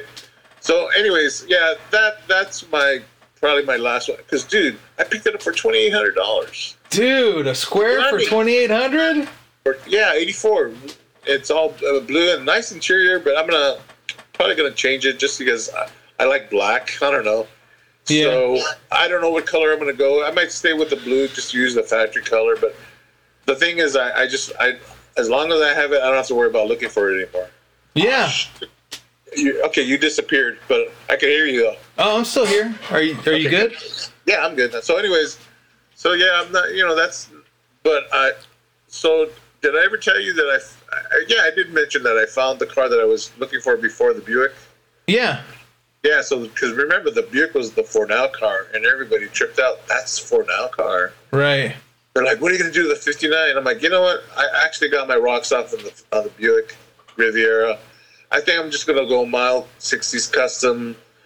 And uh, a buddy of mine, his dad actually gave me original uh, hubcaps for for that year. So you did pick up the '59 Buick. Oh yeah, yeah. It's it's in Arizona. I mean, it's in New Mexico right now. It's at my buddy's shop. Nice. It's got a 350 in it, which, eh, you know, it's it's a 350. I don't know. I, I mean, I would like to put like something like nah, at least a top end fuel injection or something. But then I hear horror stories about some of these um, aftermarket EFIs, and uh, I don't know. Do you know anybody that's actually done that? I've seen a, a lot of guys that are dropping LS motors. Uh, actually, when I was having my motor built, uh, a guy sent me this picture of. He's like, "Hey, I think you like my my buddy's sixty. Uh, I think sixty four Impala." Okay. And it's kind of a roachy looking, like six four on Hecho and Chino wires, you know. And I was like, Okay. "Hey, that's cool. That's cool." And then he sent me the next thing he sent me was a video, and he's going down the road. Somebody, his buddy's going down the road, like, and he points at the speedometer. He's doing like 65, 70. And then the camera pans over, and you see that Impala, and then the thing goes almost sideways, and he's just laying rubber and like ridiculous amounts of smoke are pouring out the back. And then the last video he sent me, it had a, a 5.3 junkyard block on it with a, a Hecho and China hair dryer attached to it. And he, I don't know what kind of power he was putting down, but that little turbo apparently was all that 5.3 needed. wow. And uh, so I, I had my um, the the my crank the bearings were going out on my crank in my Windsor. Okay. And uh, so I started getting this weird noise, and I took it to Tom up at FE Specialties, and he was like, "Hey, man, like I pulled your motor, like I I took it down, and you know your your bearings are shot. Like we're gonna have to rebuild this motor." Uh, And he's like, "Well, how? What do you want to do?" And so at first I was like, you know, let's put a stroker in it. You know, let's let's do this and that yeah. and uh like tom was he's he's a real technical dude and you know you lo- that's the guy you want building your motor you know what i mean uh the guys at the machine shop uh that he used to have his machine work done at call him 10 tenths tom. Because Okay. he's like everything's got to be dead nuts perfect or he won't accept it. So uh tom's like well what are you looking for? And at first i was like you know when you're like in traffic and some asshole for no reason the light will turn green and he's not racing anybody he just lays rubber for like a quarter mile? And he's like yeah. And i was like that's me that's what i want i want to just lay rubber anytime i want that's like i don't give a shit about winning races i'm not trying to drag race this thing but i also drive distance so it's got to be you know good enough that i can drive it from here to la or here to texas Yeah. but I want to, you know, I want some heat. And then, uh, so Tom started building my 408 stroker motor. And then before he finished it, I brought that video to him of the Impala. And I was like, this is going to be version 2.0. And so we never, I've, I've never made the, pulled the trigger on that yet. But Ah, you're still young enough. there's guys that are, from what I understand, uh, that they've made it pretty easy to to put an LS motor in and make it work. But I don't know. Um, there's a guys, some guys up here in Sacramento. I'll send you their. Uh, they're I think they're called the LS Pros Uh, in Sacramento. They're gonna. I think they may end up doing the the replacement motor for my truck. oh, nice. Uh, but when I was in there, all almost everything they had was like big LS supercharged or LS turbo Vettes and uh, old schools in there that they'd done LS swaps for. Well, I was just saying that what I was going to say is that because Saul knows everybody, like Holley and all those, and you know how they're doing these, you know, their their own. Oh, the bolt on injection. Yeah, that's what I was kind of uh, wondering if you knew anybody that No. actually has done that. Everybody I've talked to has either told me uh, that's done it because I was thinking about doing that with my Galaxie, Okay. and I've had same as you. People either told me, "Oh man, I bolted it on and it works amazing," or they've told me, "Oh, I've had it on and off the car 700 times now, and I'm about to set my car on fire because I don't want to mess with this anymore." Yeah, because programming and all this other quirky crap that it just never tunes right and all this stuff. Yeah, So I mean, I mean that's down the road. So, but I mean, so's you know he's helped out with a lot of LS stuff already. He's he's well aware of that because Saul's going to have me do that. But you know, like right now, I just wanted to drive around and then later on, if we pull the trigger, um, you know, we'll do an LS. But uh, but then I heard you know all these other things. You got to change the fuel pump, and you know you got to get an external pump, and and then it's got the making the dual gauges work. and then the dual tanks. Well, Yeah. I mean, Dakota Digital has a setup where you can actually, um, and then I've gone on a couple of forums where there's this one guy that'll modify like the harnesses and stuff, and it's like plug and play. So, I mean, there's guys doing the, the hard work already as far as, uh, you know, dialing it in. It's just, you know, finding the right guy to do it all, you know, in a, in a timely manner. But at the same time, it's, that's kind of like the back burner but going back to the Buick, um, um, as far as engine wise, I mean, I'm not I'm not going to go crazy and try to find a nail head for it. It's just too it's just too hard and expensive. Yeah, yeah. You're I mean- you're paying for you're you're paying for the the panache when you pop that hood with a nail head for sure. Yeah, because there's a guy uh, up in uh, God, up towards you, uh, um, Nailhead Matt. I follow I follow him on uh, on Instagram, and he does some beautiful work with uh, these nail heads, just like pieces of art. You know, and he just goes through every single thing, and I'm just like, oh my god, I could just imagine how much his engine work costs. Sure. Just looking at it, just like, oh yeah, you have to sell like two and a half kids and you know send them some money as well.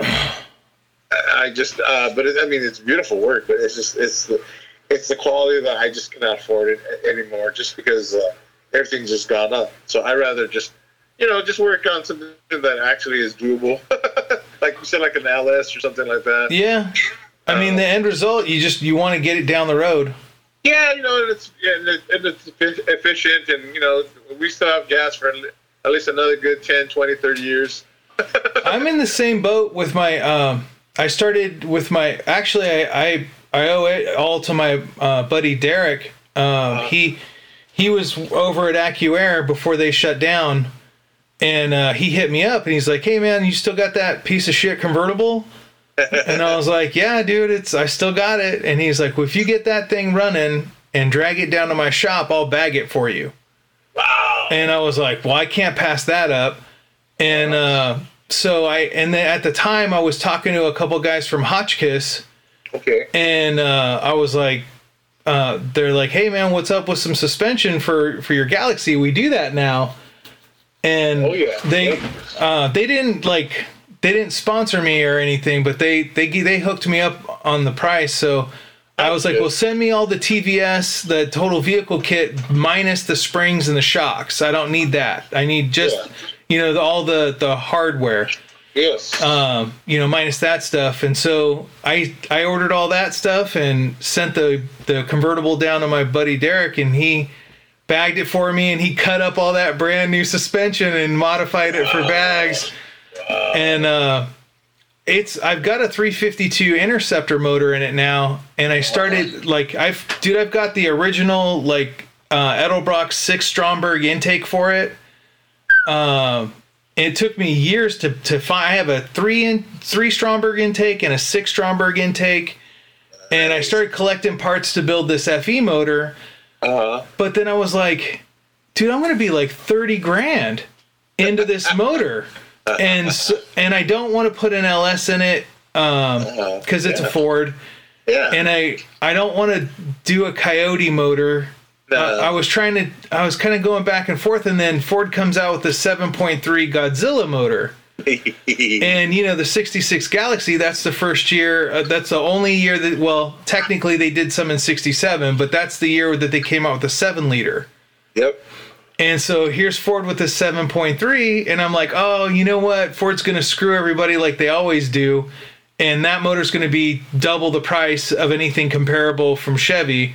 Oh yeah. And then they came out with the price was seven grand for a brand new soup to nuts 7.3, really? and it's making 400 and something horse and 400 and something foot pound of torque. And I'm thinking, well, dude, I could, I can't, I can't get a an FE motor running for seven grand. so I'm I'm in the same boat as you. I, I'm really thinking that because I, I want to drive it. It's my first Oh, of car. Yeah, yeah. Why not? Shit. So I'm thinking seven three Godzilla Yeah. motor. Yeah. So let me ask you this: How much is gas up there right now? Right. Well, luckily, you know what? I've never in my even when I had a motorcycle, it got shitty mileage. Uh huh. So I don't know what good mileage is. Oh my gosh! It, you just reminded me of somebody that went and had tacos in Texas, and they're from out here, right? And they said, Marco, it was not even the taco; it was more like a soggy burrito. That was me. oh, no, that was you. yeah, that was me. I knew it was somebody that was you. Same thing, right? Yeah. Same thing, you know. That's what you know. It's it's it's it's comparable to th- something like that, right? Yeah, dude. I like my uh my wife has got a little Scion, and she gets she, I don't know she has like twenty something, thirty mile per gallon, Oh, and she come in uh back when yeah she came in and she's like, man, I I put a, it cost me twenty something dollars to put a tank of gas in my car, and I was like twenty dollars. That's like 1987. What's that? yeah, dude, I haven't I haven't put it haven't been able to fill a tank for twenty dollars since like yeah 90 95 96 That's yeah, something like that. holy shit i was like, Like I, she's like well yeah. what's it cost to put to gas in your truck and i'm like 100 bucks every day yeah, shit. Every day, every day. Well, I mean, luckily my Chrysler only took 60 bucks, but down here it's a little cheaper than up there. But you know, damn these taxes, if anything, right?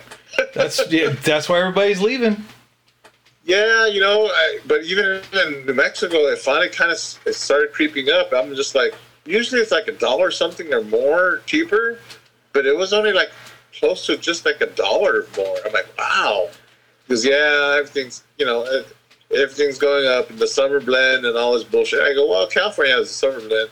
Yeah, but you know what, Marco, we're paying for your gas too in in a, in a roundabout way. I go, you know what, that makes sense. oh yeah because uh, that there uh, is that fuel coming in at the port of new mexico Oh, dude, there's all kinds of there's no shit that goes refineries over there You know what, dude? It- They just make a bullshit, and it's just like it's just like when you go get produce over there. I don't know. Over here, uh, like a head of lettuce would be like maybe a less than a dollar to a dollar. Right. Over there, it's like three fifty for a lettuce head. I'm like, what? because it comes from here Yes. Yes. yeah i'm with you Yeah, same thing with citrus and all that. But then, like some some things are coming from uh, Mexico, Mexico.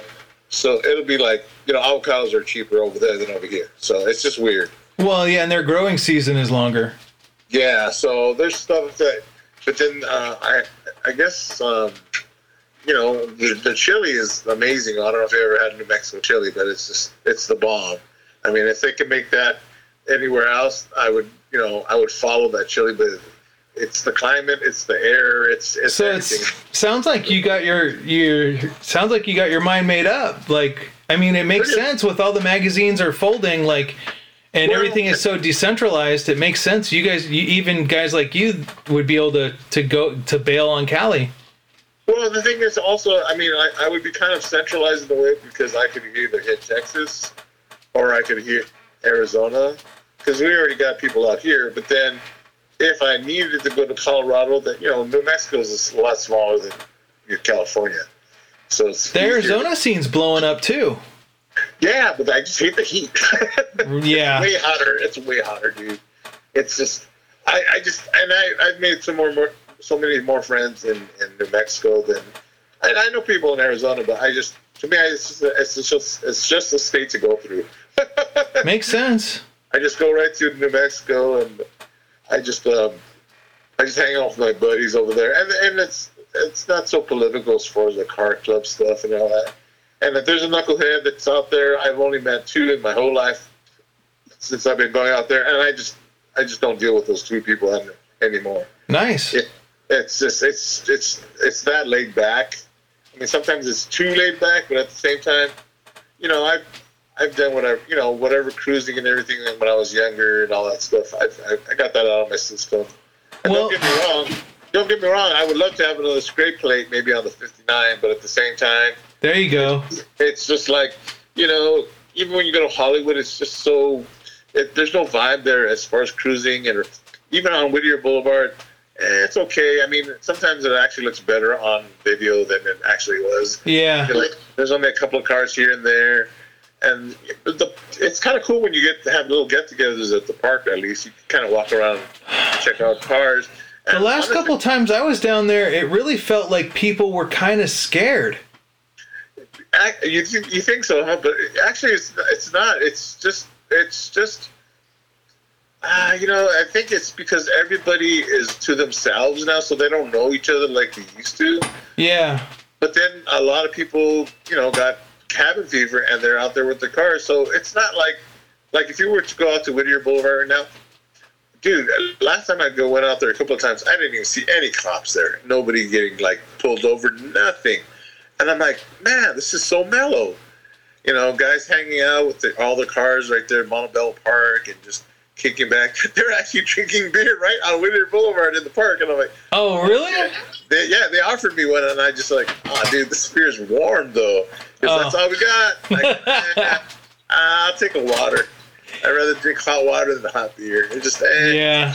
That's But- that's against my religion too. But I can't drink hot beer. Yeah, but there's like, you know, I don't know about you, but the cruising spots up here, I mean, people kind of just kind of linger, but the, it's not the same because a lot of these people, they kind of, you know, they kind of grew out of it. They don't have the cars anymore, or they they sold them, or or what for whatever reason. So the younger the younger guys, when I say younger, they're like in their 30s. Right. They have they they have some okay cars, but then the really really really nice cars that you see like at a lowrider show, Right.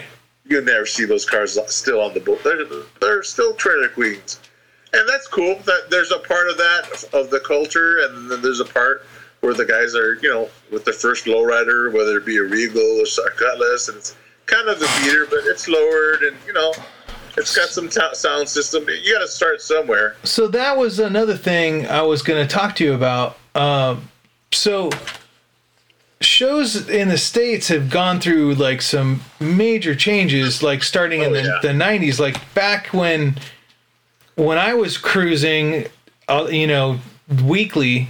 Um, and you would go up to like hot August nights and they'd let you do burnouts down the strip and like guys would be hitting three and you know hopping down the strip and then No, no, no. yeah, now that's all they gated it off. They had that concert, the riot, you know, up there um, that they scheduled at the same time, and then Hot August Nights fell apart. And it seems like right around that time, um, that's when like Sacramento decided that they were not going to allow like lowrider back again.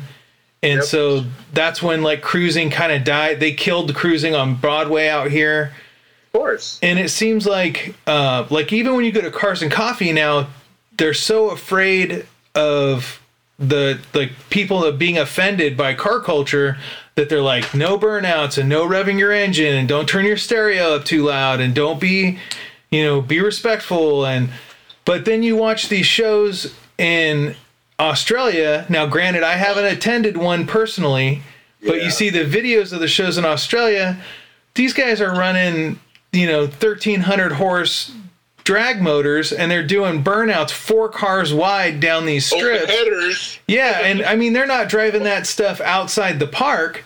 They're I mean granted cuz you know they won't let them, Yeah. but like when those guys do a show, bro, that's a show. And they do Oh, like the burnout boxes and stuff and it feels like they're trying to bring some guys are trying to bring that stuff back, but like where do you see the shows going? The shows, I mean, I hate to say it, but everybody's eh, the show is on your phone. Yeah. The show is on your laptop. The show is on your your pad. I mean, don't get me wrong. There's guys out there, but it's not even like close to what we used to have. Where all of a sudden, um, the only way you knew it was cruising is actually going out there. I mean, it's kind of cool that social media will tell you, hey, last Sunday of the month we're we're cruising Holt. But then there's been a couple of times where a friend of mine went out there and there's, dude, there's like three cars out there. There's nobody out here. Oh, But it, but it was saying they were saying, oh yeah, you know, see you on Holt Boulevard, which is out here in Pomona, right? right. close close by us. And you, usually, you know, there's a pretty good crowd, but for some reason, it just, I and I don't think it has anything to do with COVID. It's just maybe people just don't want to get burned out because a lot of these guys, it's weird. Some of these guys don't want to show the car as much because, oh, I know that car. Oh, I've seen that car. You know, it's just after a while, it's just like, oh, I, I've seen that car a, a million times. You know, it's just. It's I don't feel that way, dude. When I see a car that's like, uh, there's a there's a guy up here, an old timer. He's got a sixty, I think it's a sixty-five um, two door uh, Chevy wagon, like a Uh-huh. Malibu style, Oh, nice. and he's got a five hundred two big block in it. It's black, red guts, red line tires. okay. Dude, every time I see that thing, it's like seeing a buddy. You know what I mean? Nice. Like that car is so sick. Yeah. And there's a few cars up here that are like that. Like it, it bums me out when I hear guys say, "Oh, that I've seen that car already." It's Yeah. like, bro, are you building three cars a week? Like, what are you talking about? Yeah, exactly. But there's some guys that are jaded. I mean, I, I have a really good friend that that um, he doesn't care about Mooneyes. There's there's a Mooneyes coming up fairly close to us, and uh, here at the Fontana Raceway, Yeah, and he the Christmas show, right? Yeah, and he doesn't want to go, and I'm just like, I haven't been to a Mooneyes event since. Well, they were supposed to have one, and it got canceled because of the rain. It wasn't even COVID yet. Right. it, it got rained out, and we were we had our press passes and everything, and boom, it just got shut down because of the rain, and uh, it sucks. So now they're gonna have one. I mean, he might not go, but I'd rather go there just to check it out, if anything, because I haven't been to a really good car show in a while. I mean, everything else is either little cruise nights or get-togethers. I mean. Yeah, there's the Super Show in Vegas right now, but I'm not in Vegas. I'm over here. Right. You know, I don't have a thousand dollars or whatever, or you know, to get my cars out there and rooms and food. And it's expensive, Yeah. which I which I understand. But even the local car shows, they're they're kind of quiet because I don't know if you were old enough to remember, but back in the day when they had the LA riots, right after that, tons and tons of events, especially car shows, were basically shut down because Right. they didn't want anybody causing another commotion. Yeah. And that's what happened at Pomona. That's why basically Lowrider Magazine was banned from Pomona for, for life because of the shootings and everything during the show. And I was there. Believe it or not, I was there when all that shit happened. It was crazy, man. It was like, it was so surreal. Like, this is really happening. Yeah. It was sad because there was guys literally going in there, bumping into everybody on purpose just to start shit. Yeah. And None then- of none guys with cars though. Nope, they were all like little gangbangers or whatever. And Yeah. they were, next thing you know, you hear people screaming and trophies flying from their people's displays and bumper jacks and it's crazy shit. And people like trying to get out of there. And in the parking lot, you know, you could hear gunshots and stuff. It was, it was like surreal. So it was really hot because people were still hot from the riot. So it carried over into that car show, and and then uh, you know, I my boss Alberto at the time, you know, I guess there's some lawsuits that were against him because of whatever happened to the damages of their vehicles in the car show, which Right. really he didn't have control over. But at the same time, he didn't want to be a dick about it. He says, "Oh, I'm not going to pay that." So he was he was good about it, but it, it hurt it hurt it hurt the industry as far as uh, Sure. local local uh, promoters, you know. So Well, that's why they they had started putting security at all these shows. You got to go through Oh, a metal detector and oh yeah, yeah, like uh, Oakland Coliseum. I remember the, one of the last times we were out there. First of all, it's the Coliseum, and it looks already pretty gloomy and dreary. right. And then you throw a bunch of cops around there, like, "Hey man, are you trying to get in or out of this place?" Yeah. Exactly. sad, but you know, it's just uh, it was that's how it was back then. I mean, shit. I just uh, I remember all these venues that we go to, and like I don't hear any of these places having a show. Um, San Diego, they used to have great shows. They used to have a swap meet. I don't even know if they even have that anymore. Yeah. Um, Cow Palace. When was the last time they had a car show? Dude, I know. not I can't remember. Cow Expo. When was the last time you went to a car show there? Autorama is still going. Yes, but I'm and- talking about like a lowrider show. Yeah, they that's it. That's I mean, they have RV shows. Yeah. Like I know in Martinez, California, and all those other places, do they have car shows anymore? Modesto. I mean, Stockton L- still has a good lowrider show. Dude, there was that LG Productions, and whatever happened to them? You know, that was Larry Gonzalez basically doing his shows up there. So, and L. Larry was, you know, a big part of Lowrider magazine, and uh, he just kind of disappeared. I, I mean, he's an older guy now, but I heard he was, you know, having some health issues and some money problems. So with lowrider mag, like I, the last lowrider magazine I picked up was like like broke my heart because like you open it up and like there's a, there's a car and then there's like a half a paragraph and then it says to see the rest go to lowridermagazine.com. It's like basically a commercial for the website. Oh yeah, yeah. They So, like- drive you to the, to the site, which Would- the site was like whatever. you know? Yeah, and then you go to the site and like the feature was they, they, it just wasn't there. You know, Yeah. it wasn't. They didn't have it synced up. So like, what is?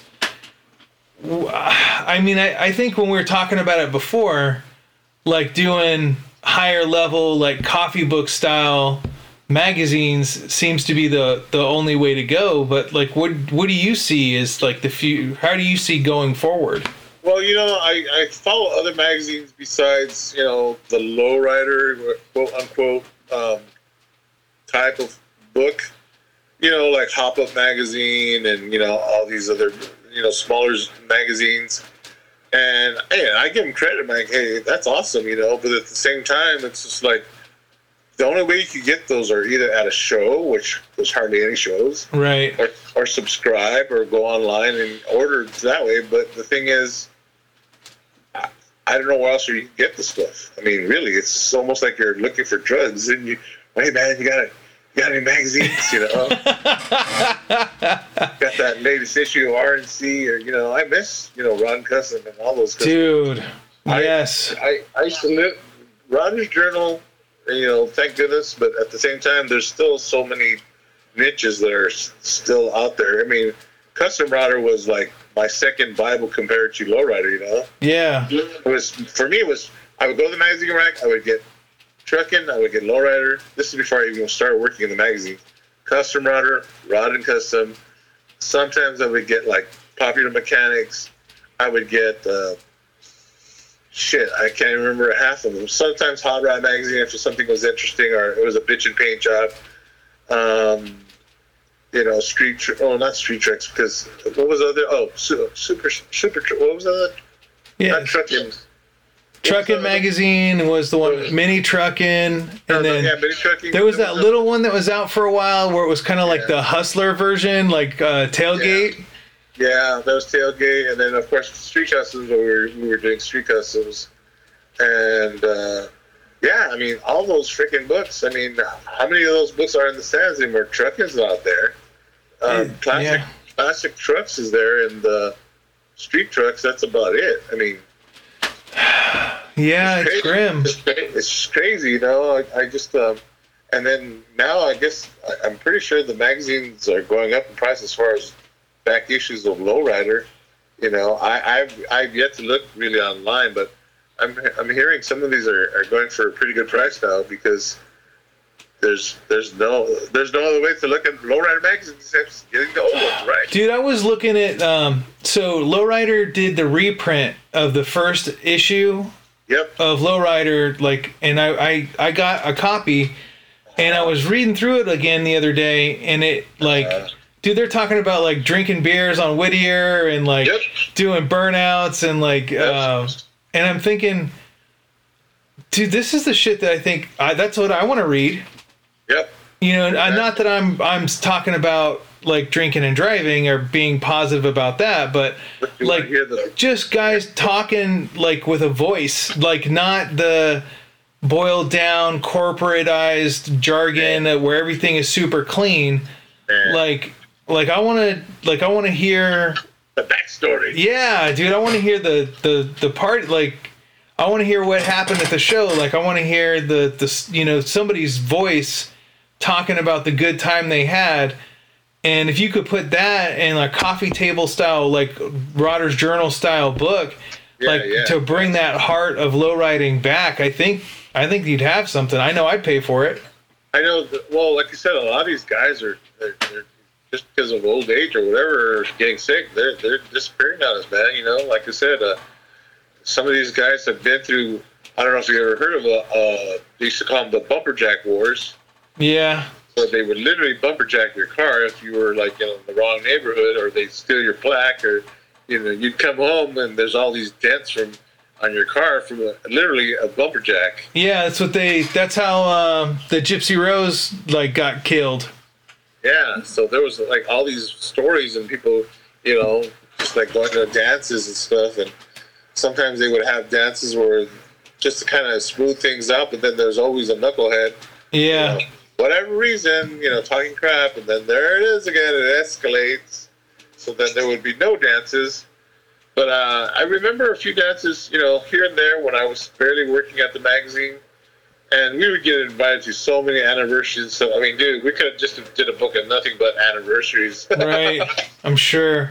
but I just trip on some of these car clubs that are back, and some of them that are re- basically coming back uh, from the dead, uh, so to speak. Just old names that you've never heard of. And like, wow, they, oh yeah, we're bringing back the name and da da da. I'm like, that's cool. And some of these guys, you know, they're like in their 60s and 70s, and they're like building cars again, which is kind of cool, right? Yeah. So, or else they'll have their car and they'll refresh and refurbish it, or, or there's, um, there's this one guy, Frank Rodella, who was really prolific as far as um, doing cars and doing interiors back in the 70s and 80s, and he has sons now. And from what I hear, because we're gonna try to get a hold of him, he's recreating some of his cars that he built back then. Oh, nice. And I'm just like, wow. Plus, with the technology that they have now, it'll probably be it more interesting trying to not cut up certain things on the car or whatever. Right. And I'm not sure how good he is with his uh, upholstery skills. And, you know, because he's an older guy now, who knows if arthritis is bothering him. Sure. But I heard about him through uh, uh, and this lowrider artist named Mike DeCal, who's awesome. He's an awesome guy, and he, that's the guy that used to do lowrider art days. Sometimes you would see the, his artwork on the cover. Oh man, yeah. I, I remember. I was so stoked when those started coming out. Yeah, so he's a really good friend of mine, and uh, we, we're going to do a, a little article on him. And um, I kind of we were kind of thinking of having him design a, a shirt for Lowrider today, and, and then also we'll have maybe like Steve Stanford design a shirt for us, and then maybe another Anything Stanford does is gold. yeah, so and him and him and then maybe one other guy will have like three different people design shirts for us. That way, there's we're giving those guys love. Plus, it's like it's kind of cool to see their stuff. Um, you know, part of the culture. Um, we're, we're hooking up with them. See, that's one thing I wish Lowrider did was give these guys some more props and more love. But then again, it's not it's not the same anymore. There's there's merchandise or whatever they have. I, I haven't seen it Right. while. They were pushing it, and they had some cool stuff. But at the same time, there's there's A buddy of mine said that they were selling it at Walmart for a minute, and I was Yeah, like, were- "How oh, did that happen?" Yeah, they were doing it at Walmart, and they were selling it like at Tar- uh, either Target or Mervyn's when Mervyn's was around. It was years ago. Were Yeah. carrying, like Pendletons and nice shirts and hats and stuff. You know, wh- whoever was in charge of that, you know, I'm sure they got let go too. And uh, you know, one less thing to, to deal with Right. for cor- corporate. Maybe they were they weren't making enough money and stuff.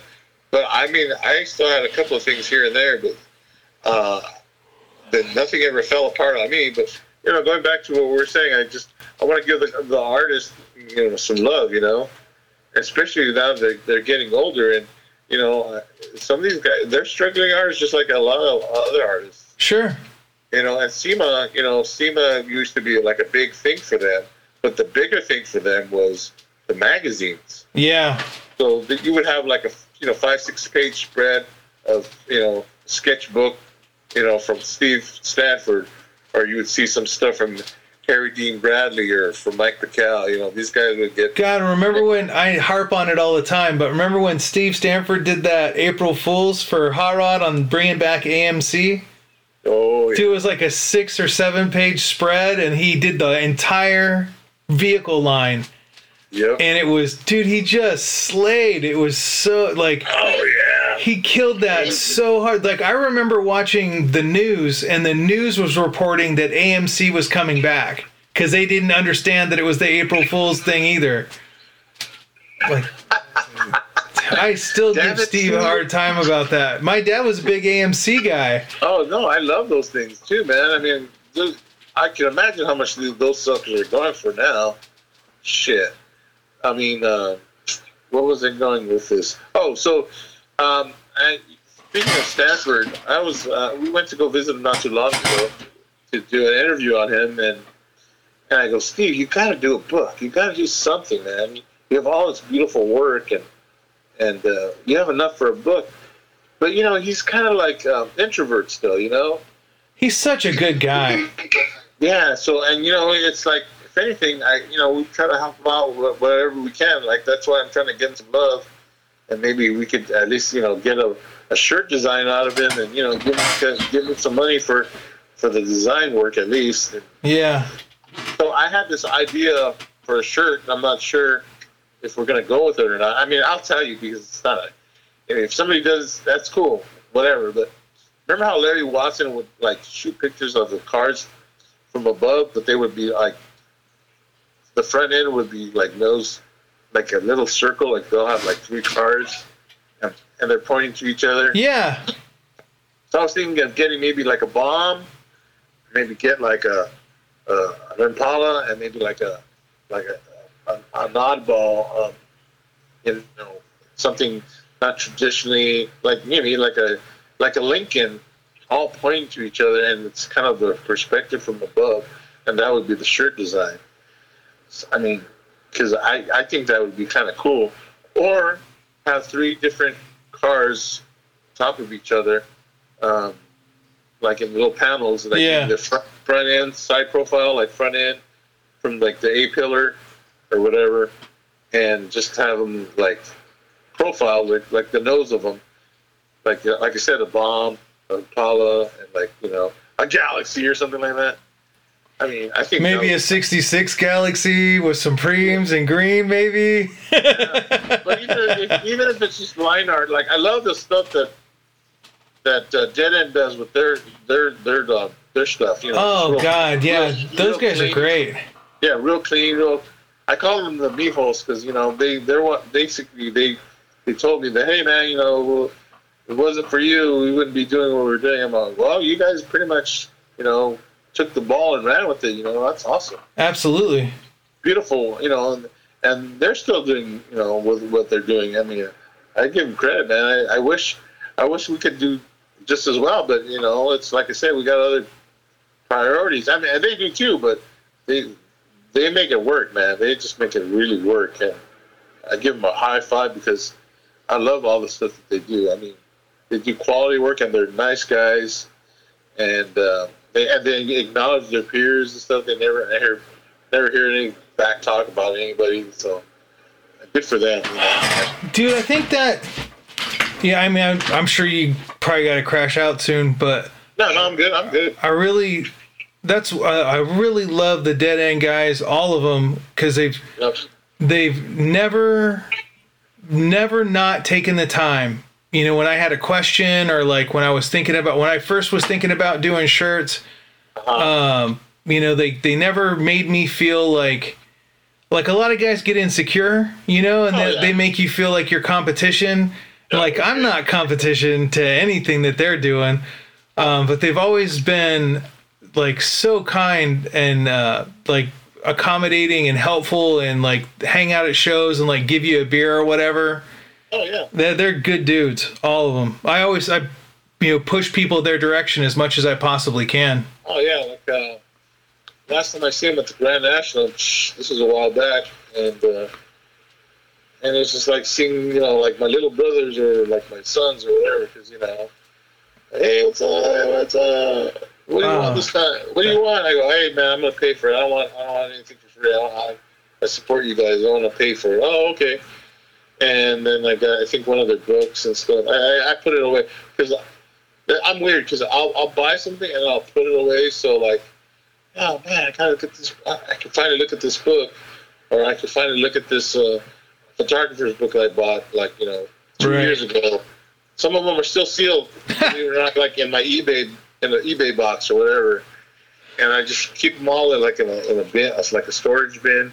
So when I have like you know nothing to do, I'm like, oh, you know what? I could I got some books I could look at. You know, Little Christmas Like- presents. yeah, you know, just uh, delayed library checkouts, right? Just um, or even uh, what's his name? Um, I don't know if you ever met homeboy from church. Oh, Kobe? Yeah. Dude, great guy. Did you get? Have you got all his books yet or no? Um, he, I've got a bunch of them, but I don't know if I have them all. Um, I have to go back and and look. Yeah.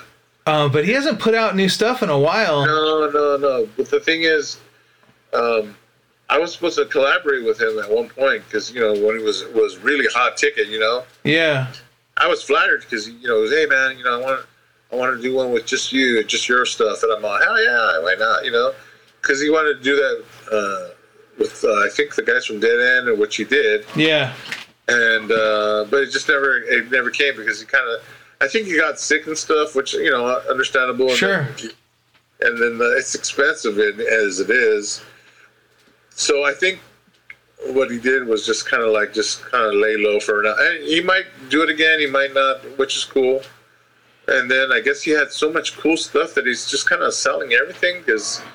I, you know, he just it's just sitting wherever it was. He was I know he's got a car. He's building another hot rod. Uh huh. Um, like because his Econoline was so killer.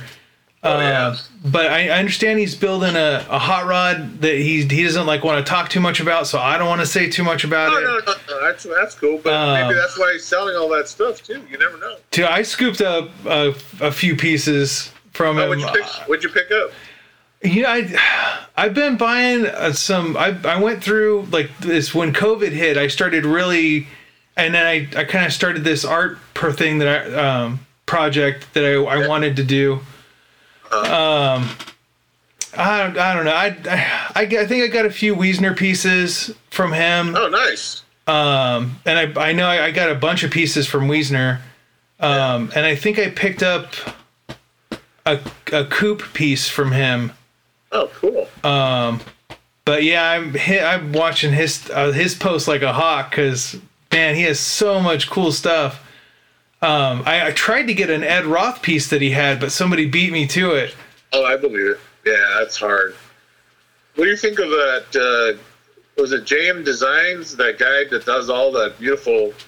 Uh, I guess it's done in Illus- Illustrator, just side profiles of Cadillacs and Impalas and all that stuff. You know what?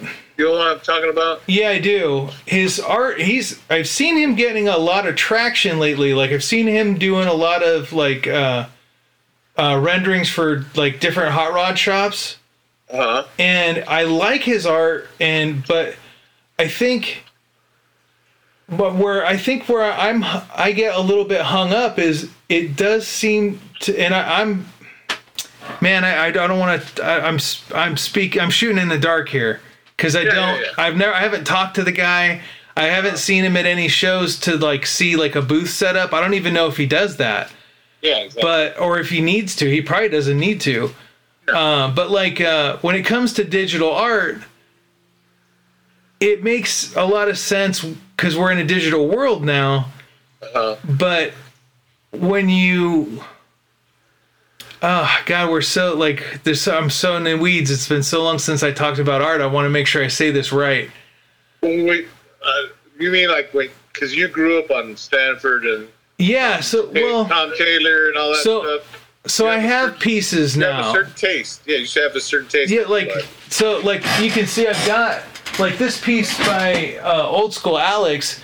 Like he hand carves those, you know, Yep. into huge pieces of wood, and then he only prints so many of them, and then Yeah. he sells that he sells that that art. Like he sells Yeah. the wood and everything. Yeah, he sells it. Yeah, that's So- it. That's, That is, I mean, it's it's a print. It's not, Uh-huh. it, but it's you know what I mean. It's it's I there's a story I guess behind it, and like I've got a few. Uh, Wiesner's been selling some of his sketchbook stuff, and yep. like you can see like his thought process and design process, and like Oh yeah. like and then I have like his his prints. Um, I've got a bunch of his prints because I love I love his chicks. uh, Oh yeah, he's well, yeah, he's got that. He's that that uh, Batman Beyond style, Oh, like yeah. still like it's his own version of it, but it's Oh yeah. it's got that kind of real and cartoon vibe, like all at the same time. you should do a podcast with that guy. Dude, I'm I'm so down. I want to. Um, I, I never know. Yeah, well, we'll see. But I think as far as the guy you're talking about, um, like, I'd love to see him do a piece on my Galaxie. I'd love to see Oh, him as like yeah. part of the that of this art project I've been working on. Uh, But it's not like at the end of the day, it's it's it's printed. yes. Not that there's any less artistic ability or any less like Yeah. skill or labor or time that went in it. Oh But yeah. when something is a pr- it's it's like a printout versus like pen or ink or paint to paper, Yeah. like is it it's like if he wants to reproduce it, he just hits print again. Yeah. Yeah. You know what I mean? Like a, uh, a traditionalist in the way that, as far as the way. Well, I don't know. Like what's the line? Like is it Yeah, still exactly. is it still I mean, I would I've seen his art, it's amazing and I would absolutely frame it and put it up on my wall. Yeah. Yeah. but is it it's not like it's it, it doesn't have the ex, I think the exclusivity of Yeah. a, yeah.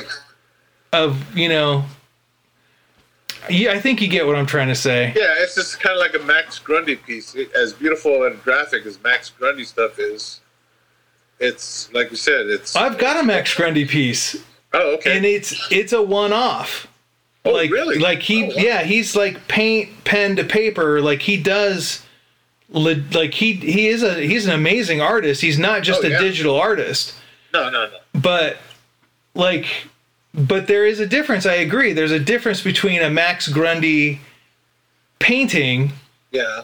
and max grundy digital Yeah, or lithograph or whatever you want to call it. yeah.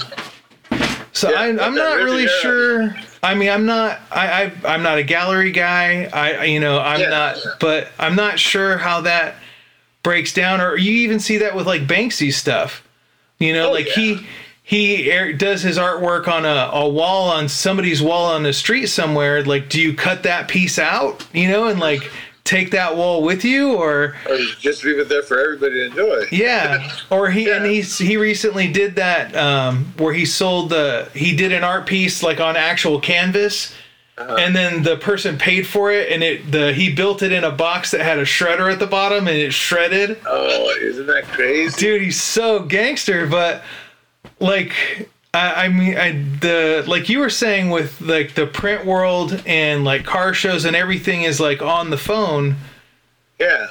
as we're making that transition like it's getting harder to tell like is this still art like is it still frameable is it still Well, like these. is, is the these- value changing Now it's the was it digital NFTs or what are the well NFT? What are yeah right where you buy the image and the image is worth you own that the rights to that image Yeah, it's, and it's digital, so like if you lose that file, that's gone. Yeah like what's his name that lost all that all that bitcoin on his hard drive somehow they threw his hard drive away You know, it's just like I, I to me, it's just it's I don't know. I, I, it's almost like snake oil to me, like the newest version of snake oil. You know, it's like here you go, come and get your newest snake oil digital format. And, Right. uh, it's, it's gonna cost you this thousands of dollars, but you might lose it eventually to degradation. I mean, it could be anything, right? But here's the thing yeah photog- about photography, film wise, I still have negatives that are shit from the '90s that I can always rescan and use or print from a printer as far as I guess that's dark- true. a darkroom printer. I'm not saying a, a digital printer. Uh, and to me, it's like you can touch it, you can feel it, you can hold it. To me, that that to me still has value, just like the printed material has So- value. There's an art Right. show going on up in I think it's in Washington, and it was Oh. um, I heard um, well Tom I, I listened to YMH and like Segura was talking about it, and uh, Matt Farah was talking about it on the Smoking Tire as well. It's Okay. because they're both into hip hop, and so it was like I don't remember what the name of the show was, but what the the part that they both talked about was like you're saying that guy like uh, these iconic images that you see of these of Biggie or Tupac or Uh-huh. but they, they instead of just being that iconic image, it was the film roll of all the outtakes that didn't make the final cut. Yep. And so you could see like Biggie Small smiling, like which is not what you normally got to see of him. You know, or you got to see like Tupac like laughing at a joke or something like off. Yep. And they were talking about how it really humanized him. Oh yeah. And I, I think about like all the film you must have. And I was Well, thinking a lowrider show like that, like seeing the outtakes where like the model is like getting set up and like the people in the background, that could be really cool. Well, here's the thing, though. I mean, my outtakes are pretty much still kind of staged. I wish I did get stuff where, like, they're getting ready and stuff. But since, like, I was basically shooting on their nickel and not mine, Makes I had, sense. to, I had to make sure that I got the shot before I could do any other creative stuff. Yeah. So the outtakes that you would see is basically a, maybe a little bit of a different angle, maybe a little different uh, exposure, uh, darker or lighter, or maybe it was part of the snip test, and, and some of some of it got damaged in the in the in the uh, processing because there's a snip that you put through the the chemicals just to test the film before you actually run the whole roll. Oh, okay. So that snip test, even though it has like a, a line or squiggle from that clip that holds it up to dry or whatever, that's still an outtake. So Sure. that's and I have Polaroids also. I, we would shoot Polaroid to see if the lighting was correct before we actually shot actual film. So we're not wasting film. So I have stacks of Polaroids put away, and I could probably make a book out of that. But the thing is, Dude, I'd love to see that. I, I so I, I've scanned them here and there over the years, and I've posted them. And sometimes I'll say it in the in the description on my Instagram, or, but I I haven't done that because they don't make that Polaroid anymore. Right. You know, I, and if they do, they, they want like you know fifty dollars a pack when they used to only cost like ten dollars a pack back in the day, or or even up to like eighty bucks. And even then, who knows if that film is even any good anymore? It might have dried up. The chemicals might have gone bad. All kinds of shit. You know. Sure. They, they kept it in a hot garage and everything's just goo. So you take your chances when you buy shit like that. It's just like used. It could be gummy. But here's the thing: I still have my film camera that I used to shoot back in the studio at Lowrider, and I still have the ability to shoot film with that because it's all mechanical. It's there's nothing electronic. There's Right. nothing. There's a digital version of it, but why? I rather shoot the film because to me, like I said, you can hold it, you can touch it, you can feel it, and keep it. And if you, you if you want, you can print off of it and then store it again. Whereas a digital, it's you know, it's zeros and ones, right? Right. just- and once that file is gone, you're pretty much asked out. You know, I've and that's happened to me before. That's why. Sure. That's that's the thing I hate about digital, is its latency. It can go at any time. Whereas a film, a negative like from Ansel Adams or for me, if it's in the drawer, safely put away in a cool area, that thing can last decades more. Way Sure. more. So uh, that's why I cherish what I do have. You know, I have some stuff of, I shot of Snoop when he was playing basketball, and when he was giving away the Snoop DeVille. You know, I've got some shots of Ice Cube when he was on stage at the LA Coliseum. You know, not as prolific as stuff like, say, Estevan or some of these other photographers, which I give them props, but at the same time, that was their vibe. And Right. my gig was basically low Lowrider. lowri- lowriders. Yeah. You know, I wasn't doing all the video stuff and everything. I mean, sometimes I got interviews, but at the same time, that's a lot of work. I bet. that's a lot of directing, you know. But I mean, I you know, I, and I know Stellan here and there, but I you know, I'm not one of the homies like you know, like uh, Big Cartel and you know, cartoon and all that. Um, you know, I, I, I poke at him once in a while in, in fun, but uh, you know, he has his own persona, and I'll, I'll leave it at that. But uh, I was there before he became Toon. so yeah, you know, like I said, there's a, there's a lot of there's a lot of things that kind of overlap, but then sometimes. Uh, uh, it, it, you, sometimes I actually like to step away from everything and just kind of do my own thing. Sure. You know, with landscapes or just people and stuff like that. But uh, I'm a sucker for a pretty girl. I, I, you know, especially vintage pinup. You know. And, Dude, I I'm there with you. And the other thing is, uh, sometimes some people don't understand that I have to shoot. I have to shoot it my way. Sometimes I've heard it from other girls like, "Well, you know, I really would like to." I go, "You know, um, nothing against you, but um, there's a certain look I'm looking for."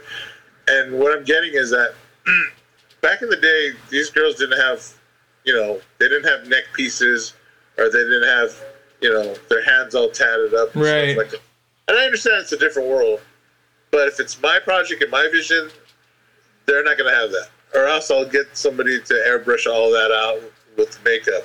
Because huh. I ain't gonna do that. I ain't gonna do that in Photoshop. but and some people understand, and some people are offended. And I'm sorry, but that's that's the way I roll sometimes. So whenever somebody goes, oh, you know, if they want to hire me and they want me to shoot them with their ink and everything, that's fine. But if it's my vision and I want to shoot homegirl a certain way, like the Chola style or vintage, where they don't have a neck piece or a chest piece, because to me it's just like distracting. It's just like it takes away from the authenticity of what I'm going for. You know, the traditional part of it, right? Okay. So just like some people like so as soon as they get a, a shoebox, they throw billet wheels on it. I'm like, oh, dude, what the hell? But then that, that's their car, right? Right. So when somebody tells me, how come you didn't shoot this girl? She's beautiful. I'm like, yeah, but I can't see anything past that ink sometimes. It, to me, it's just, it, it just, to me, it clutters my vision. You know, my way of looking at uh, a subject. I can see so, that, dude. I've heard a lot of uh, people that do stand up uh, we'll talk about their they tat it out, but they'll wear long sleeve shirts because they don't oh, want to yeah. distract from the jokes that they're telling or the stories that they're trying to tell. Ah, so they cover all that stuff up.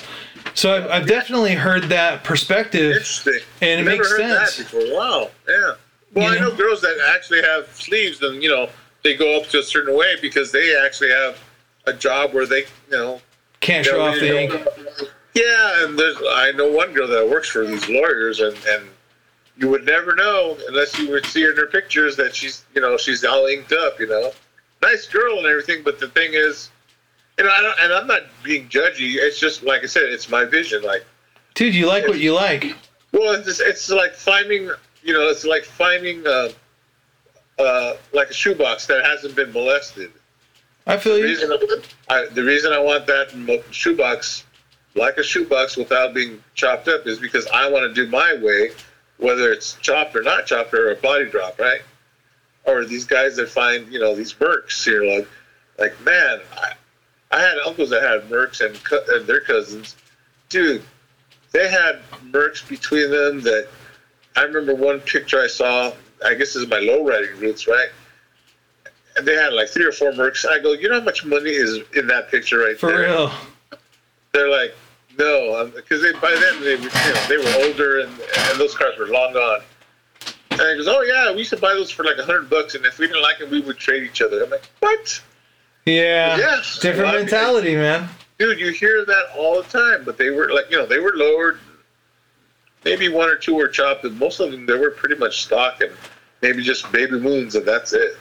So, you know, what do you got coming up that we should know about? Like, what what can I? Well, well, the thing is, like, we're still working on Low Rider today. That's our baby. You know, I, I, I would love to start doing a pinup book. See, the thing is, I was working on that years ago, over the years, but unfortunately, this knucklehead, and it's my fault too. I should, I, I should admit, is he was building my website, and I left all my, pretty much, all my external drives with him, except maybe two. and he lost him. He lost him during the shuffle of moving and redoing his office. That's crazy. So 13 years of work gone. Well, I understand your dislike for digital now. That's what I'm saying. So I'm just like, God dang it. So I mean, sometimes I kick myself, but at the same time, I can't. I can't go backwards. I have to move forward. Yeah. So, but there was some really good stuff that nobody's ever seen, and unfortunately, nobody ever will because of that. Yeah, my car I think was on one of those. Oh yeah, and plus, like I said, all these all these different girls that I photographed that either they're not modeling anymore, or they're they've moved away, or Sure. they're, they don't they don't look the same because of having kids or whatever. I mean, whatever's on my phone of some of them, that's it. And some of the same thing with them. Some of the pictures they have is what I gave them, and and that's it. So uh, I might start shooting again for it, but then at the, at the same time, it's just like, eh, it's not really my priority. I mean, if I'll put it on the back burner, it's like another project. But and I, you know, and I would like to have maybe like another gallery show sooner or later, but. Well, if You you, do, right let now- me know. I'll come down. the thing, the thing is, they're they're not really doing them like they used to because you know COVID or whatever. You know, Right. it's expensive to have an actual gallery. You know, it's just it's hard. To, I mean, I mean, I hear about them being put together here and there, but usually I, it's after the fact. Man, Stanford had that um that one in at the Petersen. It was Oh, yeah. amazing. Oh yeah, yeah, yeah. They had the poster and everything. And um, did you ever get the poster of the clock that he did? Yeah, I was down there for that. Um, Yeah. I uh, I had written a article about him. I guess that somebody had had told him about her. I don't know how he saw it, but he saw it. Uh-huh. And like out of nowhere, dude, like Steve Stanford is like, "Hey man, I like your article." I was like, Hell yeah! I was, I was like setting my head on fire. I couldn't believe it. I was like, Steve Stanford knows who I am. Exactly. And then uh, he had his publicist like hit me up, and she's like, "Hey, uh, Steve saw what you wrote. He thinks you're funny. Uh, he liked what you had to say. He's having this show down at the Petersen. Do you want to go?" And uh, I looked over, and I was like, I, I had like you know starting a family and you know working uh-huh. crazy hours. And you know to my girl's credit she was like you're going. Like you're not missing out on this. Like you absolutely are going. So i shot down there and dude he spent about 30 maybe 40 minutes with me dude i'm looking up and like foose is walking by and trepanier's like all these dude all the guys All the guys. like all the guys, like the real guys, are like walking by Yeah. and they're like looking at me like who who's the dude that Yeah. Steve's talking to? And he took all this time and like like with me and dude, he's like like he I know I keep saying it over and over like they say don't meet your heroes cuz you be you know break get your heart broken but like Steve's one of those dudes is he's the, he's the salt of the earth. Oh, you know who else is who else is like that though? Is uh, Chip, Chip Foose. Yeah, I met him a half a dozen times and he's always been really great. That man has the memory because I remember years ago, I met him at the LA Car Show, right?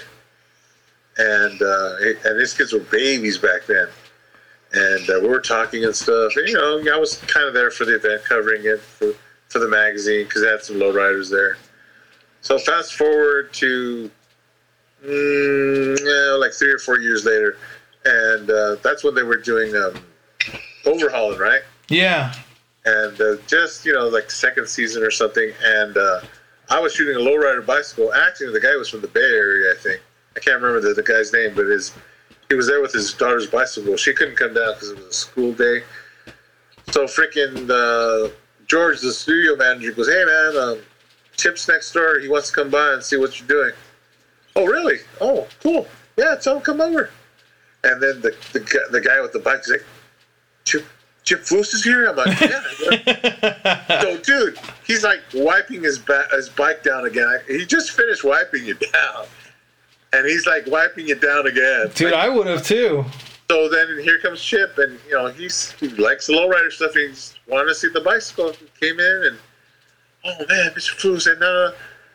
He goes, what you doing? And ah, you know, shooting this bike. Oh, cool. Hey, you know, start talking to the guy. And, you know, the kid was like, you know, nine years old again, meeting his idol and stuff. Yeah. And he's oh well, I'll let you guys go. You know, yeah. Talk to you later, man. Okay, we'll see you. That's so rad. And he's like, that was Chip Foose. I'm like, yep. Wow. So then later on, and, and I don't know if you know who Carson Lev is. Carson Lev is his good buddy, and he was kind of like his PR guy.